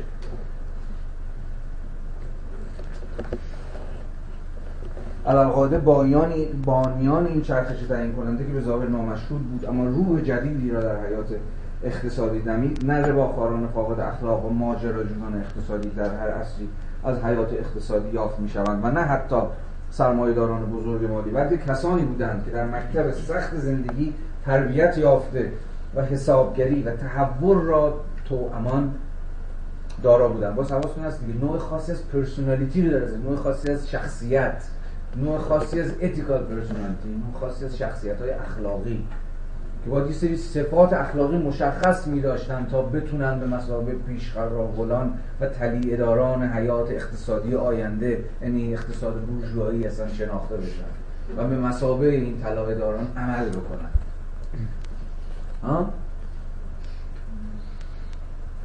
و مهمتر از همه تعادل اعتماد به نفس زیرکی پشتکار شدید اینا همه چیه برای به همون صفات اخلاقی است صفات اخلاقی که فقط شما می‌تونید از پرسونالیتی های خاصی انتظار داشته باشید. میگه سرمایه‌داری اولیه به این پرسونالیتی ها نیاز داشت. به این شخصیت ها به همین کارفرمایان. یا کار آفرین ها به قول امروزی ها نیاز داشت. اینها بودن که نوید جامعه آینده رو می‌دادن. در برابر سنتگرایی که همون محافظه کاری بود تداوم زندگی و وضع به همان وضع موجود خودش این کارآفرین ها همون کسایی بودن که بود گسست کنن از این سنت از این وضع موجود. و با خلاقیت هاشون با پشتکارشون با شجاعتشون با تیزبینی و دوراندیشی و در عین حال حسابگریشون یعنی مجموعی از ویژگی ها راه رو برای جامعه آینده که همون اقتصاد آینده بود یعنی باز و اینجاست که شما به یاد کی میفتید؟ شومپیتر دیگه ها؟ جوزف شومپیتر خب دقیقا اون کسی که مفهوم entrepreneur رو تو قرن بیستم باب کرد دیگه. یعنی مفهوم کارآفرین. حرف شومپیتر این بود که خیلی هم می‌بینید که چقدر ملهم از وبره که سرمایه داری رو کارآفرین ها entrepreneur ها پیش می‌برن entrepreneur صرفا homo economicus نیست. انسان اقتصادی که صرفا دنبال در واقع هزینه فایده کردن باشه نیست. entrepreneur ویژگی اونجا چیه؟ ریسک پذیری ریسک تن به خطر میده به ابتکار چی؟ پیش گذاشتن ایده های جدید. نوآوری خلاقیت. اون یه business رو بندازید و هنوز بگیره یا نگیره ولی به ابتکار ریسک پذیریش هم رو به آینده داره. آدم همین پذیری هم مستلزم حدی از شجاعت اینا هست. یعنی هم شجاعت یعنی هم خطر کردن هم حسابگریه که کاملا می‌تونید ببینید که نطفه های entrepreneur و entrepreneurship آقای جوزف شومپیتر که فوق العاده تو بحث امروز اقتصاد حاکم مهمه دیگه. ریشه ها و نطفه ها چجوری تو وبره؟ و باز اینکه چگونه این entrepreneurship این کارآفرینی قول ببینید فرد کارفرمای بورژوا. بیش از هر چیزی واجد چیه؟ personality خاص اخلاق ویژه و ممیز. این نمی‌خواد مثل همه بشه کار جدید کنه یه کار یه نوع بده وطن به خطر بده و این باید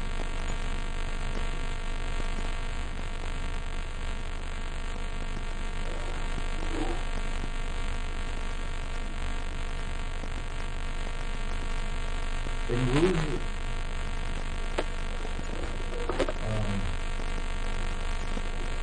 امروز کیا چیزن کیا نماینده این نماینده این اخلاق همین جامعه که حتی جامعه خوده نماینده انسان کارآفرین خلاق نوآور ریسک کنه. علا جامعه آینده فلان. این استارتاپ اون بازی چیزی که بگید این استارتاپ یا آقا اونا رو دیگه دیگه است اینا مطمئن هم این انسان های میشه استارتاپ امروز چیزی دیگه ولی داستانی شد من رفتن یکم دیگه به ما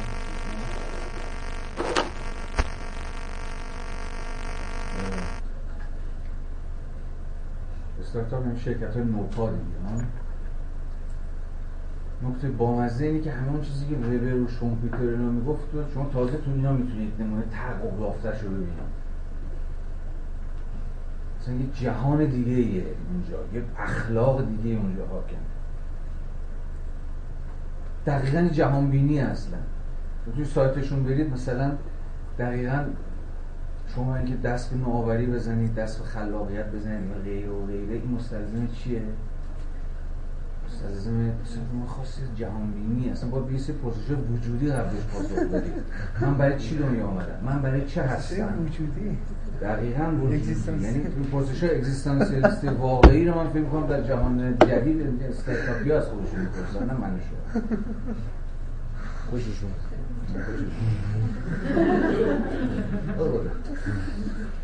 یعنی دقیقا مسئله اینه. دقیقا حتی جالب بود. یه کارگاهی بود. من فیلمشو می‌دونم اگه می‌خوای استارتاپی واقعی باشی باید به سوال جواب بدی که تو برای چی در جهان هستی؟ تو برای چی اومدی؟ هدف تو چیه؟ اگه این هدف خودتون نشناسی نمی‌تونی نمی‌تونی استعدادها رو کشف کنی. چون استعدادها هم بتونی کشف کنی باید به این پرسش جواب بدی. و اصلا نمی‌تونی یک استارتاپی واقعی باشی نمی‌تونی یک استارتاپی واقعی باشی اگه به یه سبک سیاق خاصی زندگی نکنی. این باز مستلزم چیه؟ نوع خاصی از به قول خودشون چی؟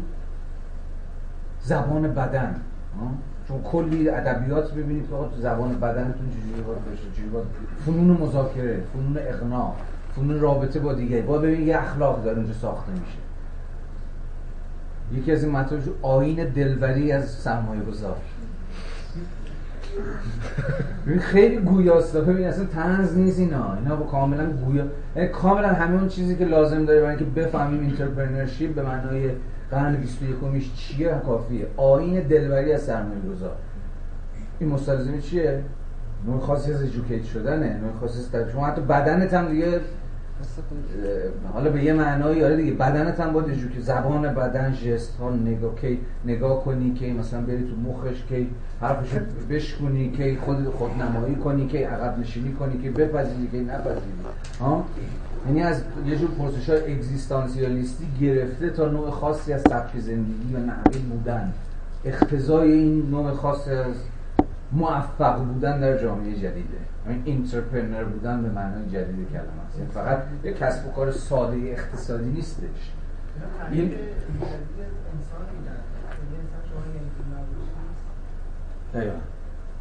و در واقع self دیگه چیه؟ در واقع self رو دیگه شما باید مسئله چی رو بفهمید؟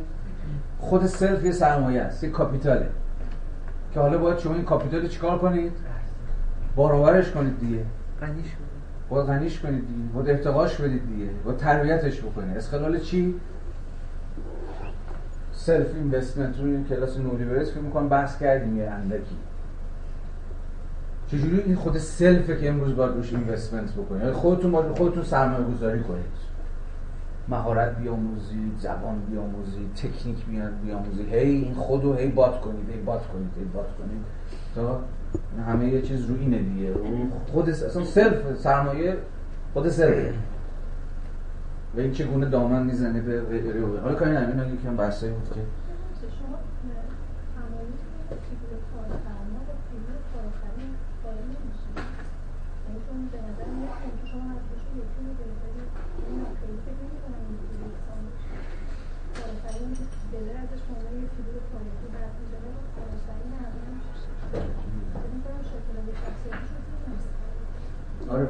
داشتیم و داریم رجوع به کارآفرین حرف می‌زنیم نه کارفرما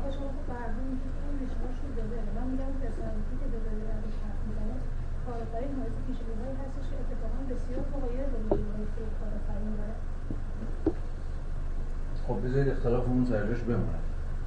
چون که اختلافمون جدیه. ببین چیزی که به داره در واقع در صفحه چند داشتیم؟ هفتاد. داشتیم میخوندیم. در واقع به گونه پیش دستانه پیش دستانه نسبت به شومپیتر و بقیه مفهوم همین انترپرنره. همون بورژواهای اولیه. بورژواهای اولیه که اساسا نمی‌تونستن بورژوا بشن مگر اینکه به این معنا کارآفرین می بودن یعنی کسانی که اون خروج از سنت گرایی رو حواست باشه خیلی مهمه دیگه. این یعنی بورژوای اولیه اساسا باید ضد سنت می بودن. ضد روی موجود. با دست به ابتکار و خلاقیت و فلان می‌زدن که در زمان خودشون ممکن بود خیلی از لحاظ همین خدا ببرم میگه نکوهش بشن یا در واقع نمی‌دونم لحاظ محکوم بشن از لحاظ اخلاقی یا هر چیز شبیه بدین باید همین حسابگری و تحول رو به یک معنای با هم میداشتن. پشتکار و سخت رو همزمان با هم میداشتن. این چیزی بیش از کارفرمای نرمال به اون معنایی که ما می‌شناسیم. به معنایی که دست کم با مارکس کارفرمایی که مارکس رو معرفی می‌کنه کیه؟ یه تن لش دیگه. چیز بیش از اینه میگه یه تن لشی که نشسته شلاق هم احتمالا دستشه و فقط داره استثمار می‌کنه. هیچ سهمی اصلا در چیز نداره. هیچ سهمی در ساخت جهان جدید نداره. و اینجا بود که دقیقا از من مارکسیسم و اصلا مطالعه خود کارفرماها باز بود و کارگر کارگر. در صورتی که ویژگی اون یعنی همون اندازه که مطالعات کارگری رو به نظر ما بهش نیاز داریم ویژگی مطالعات کارفرمایی نیاز داریم.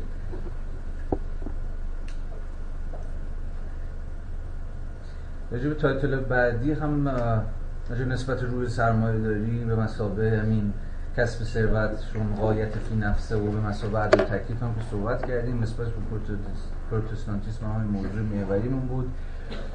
title بعدیمون که باز یعنی دو تا title بعدی.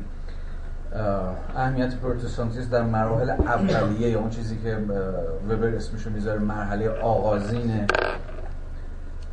شکلی اقلانیت اقتصادی جدید هم با سخن گفتیم که سرمایه‌داری دیگه به هیچ پشتوانی مذهبی نیاز نداره. هم حرفمون رو زدیم در قبالش. و می‌تونیم ادعا کنیم که فصل اهم بحثایی که در فصل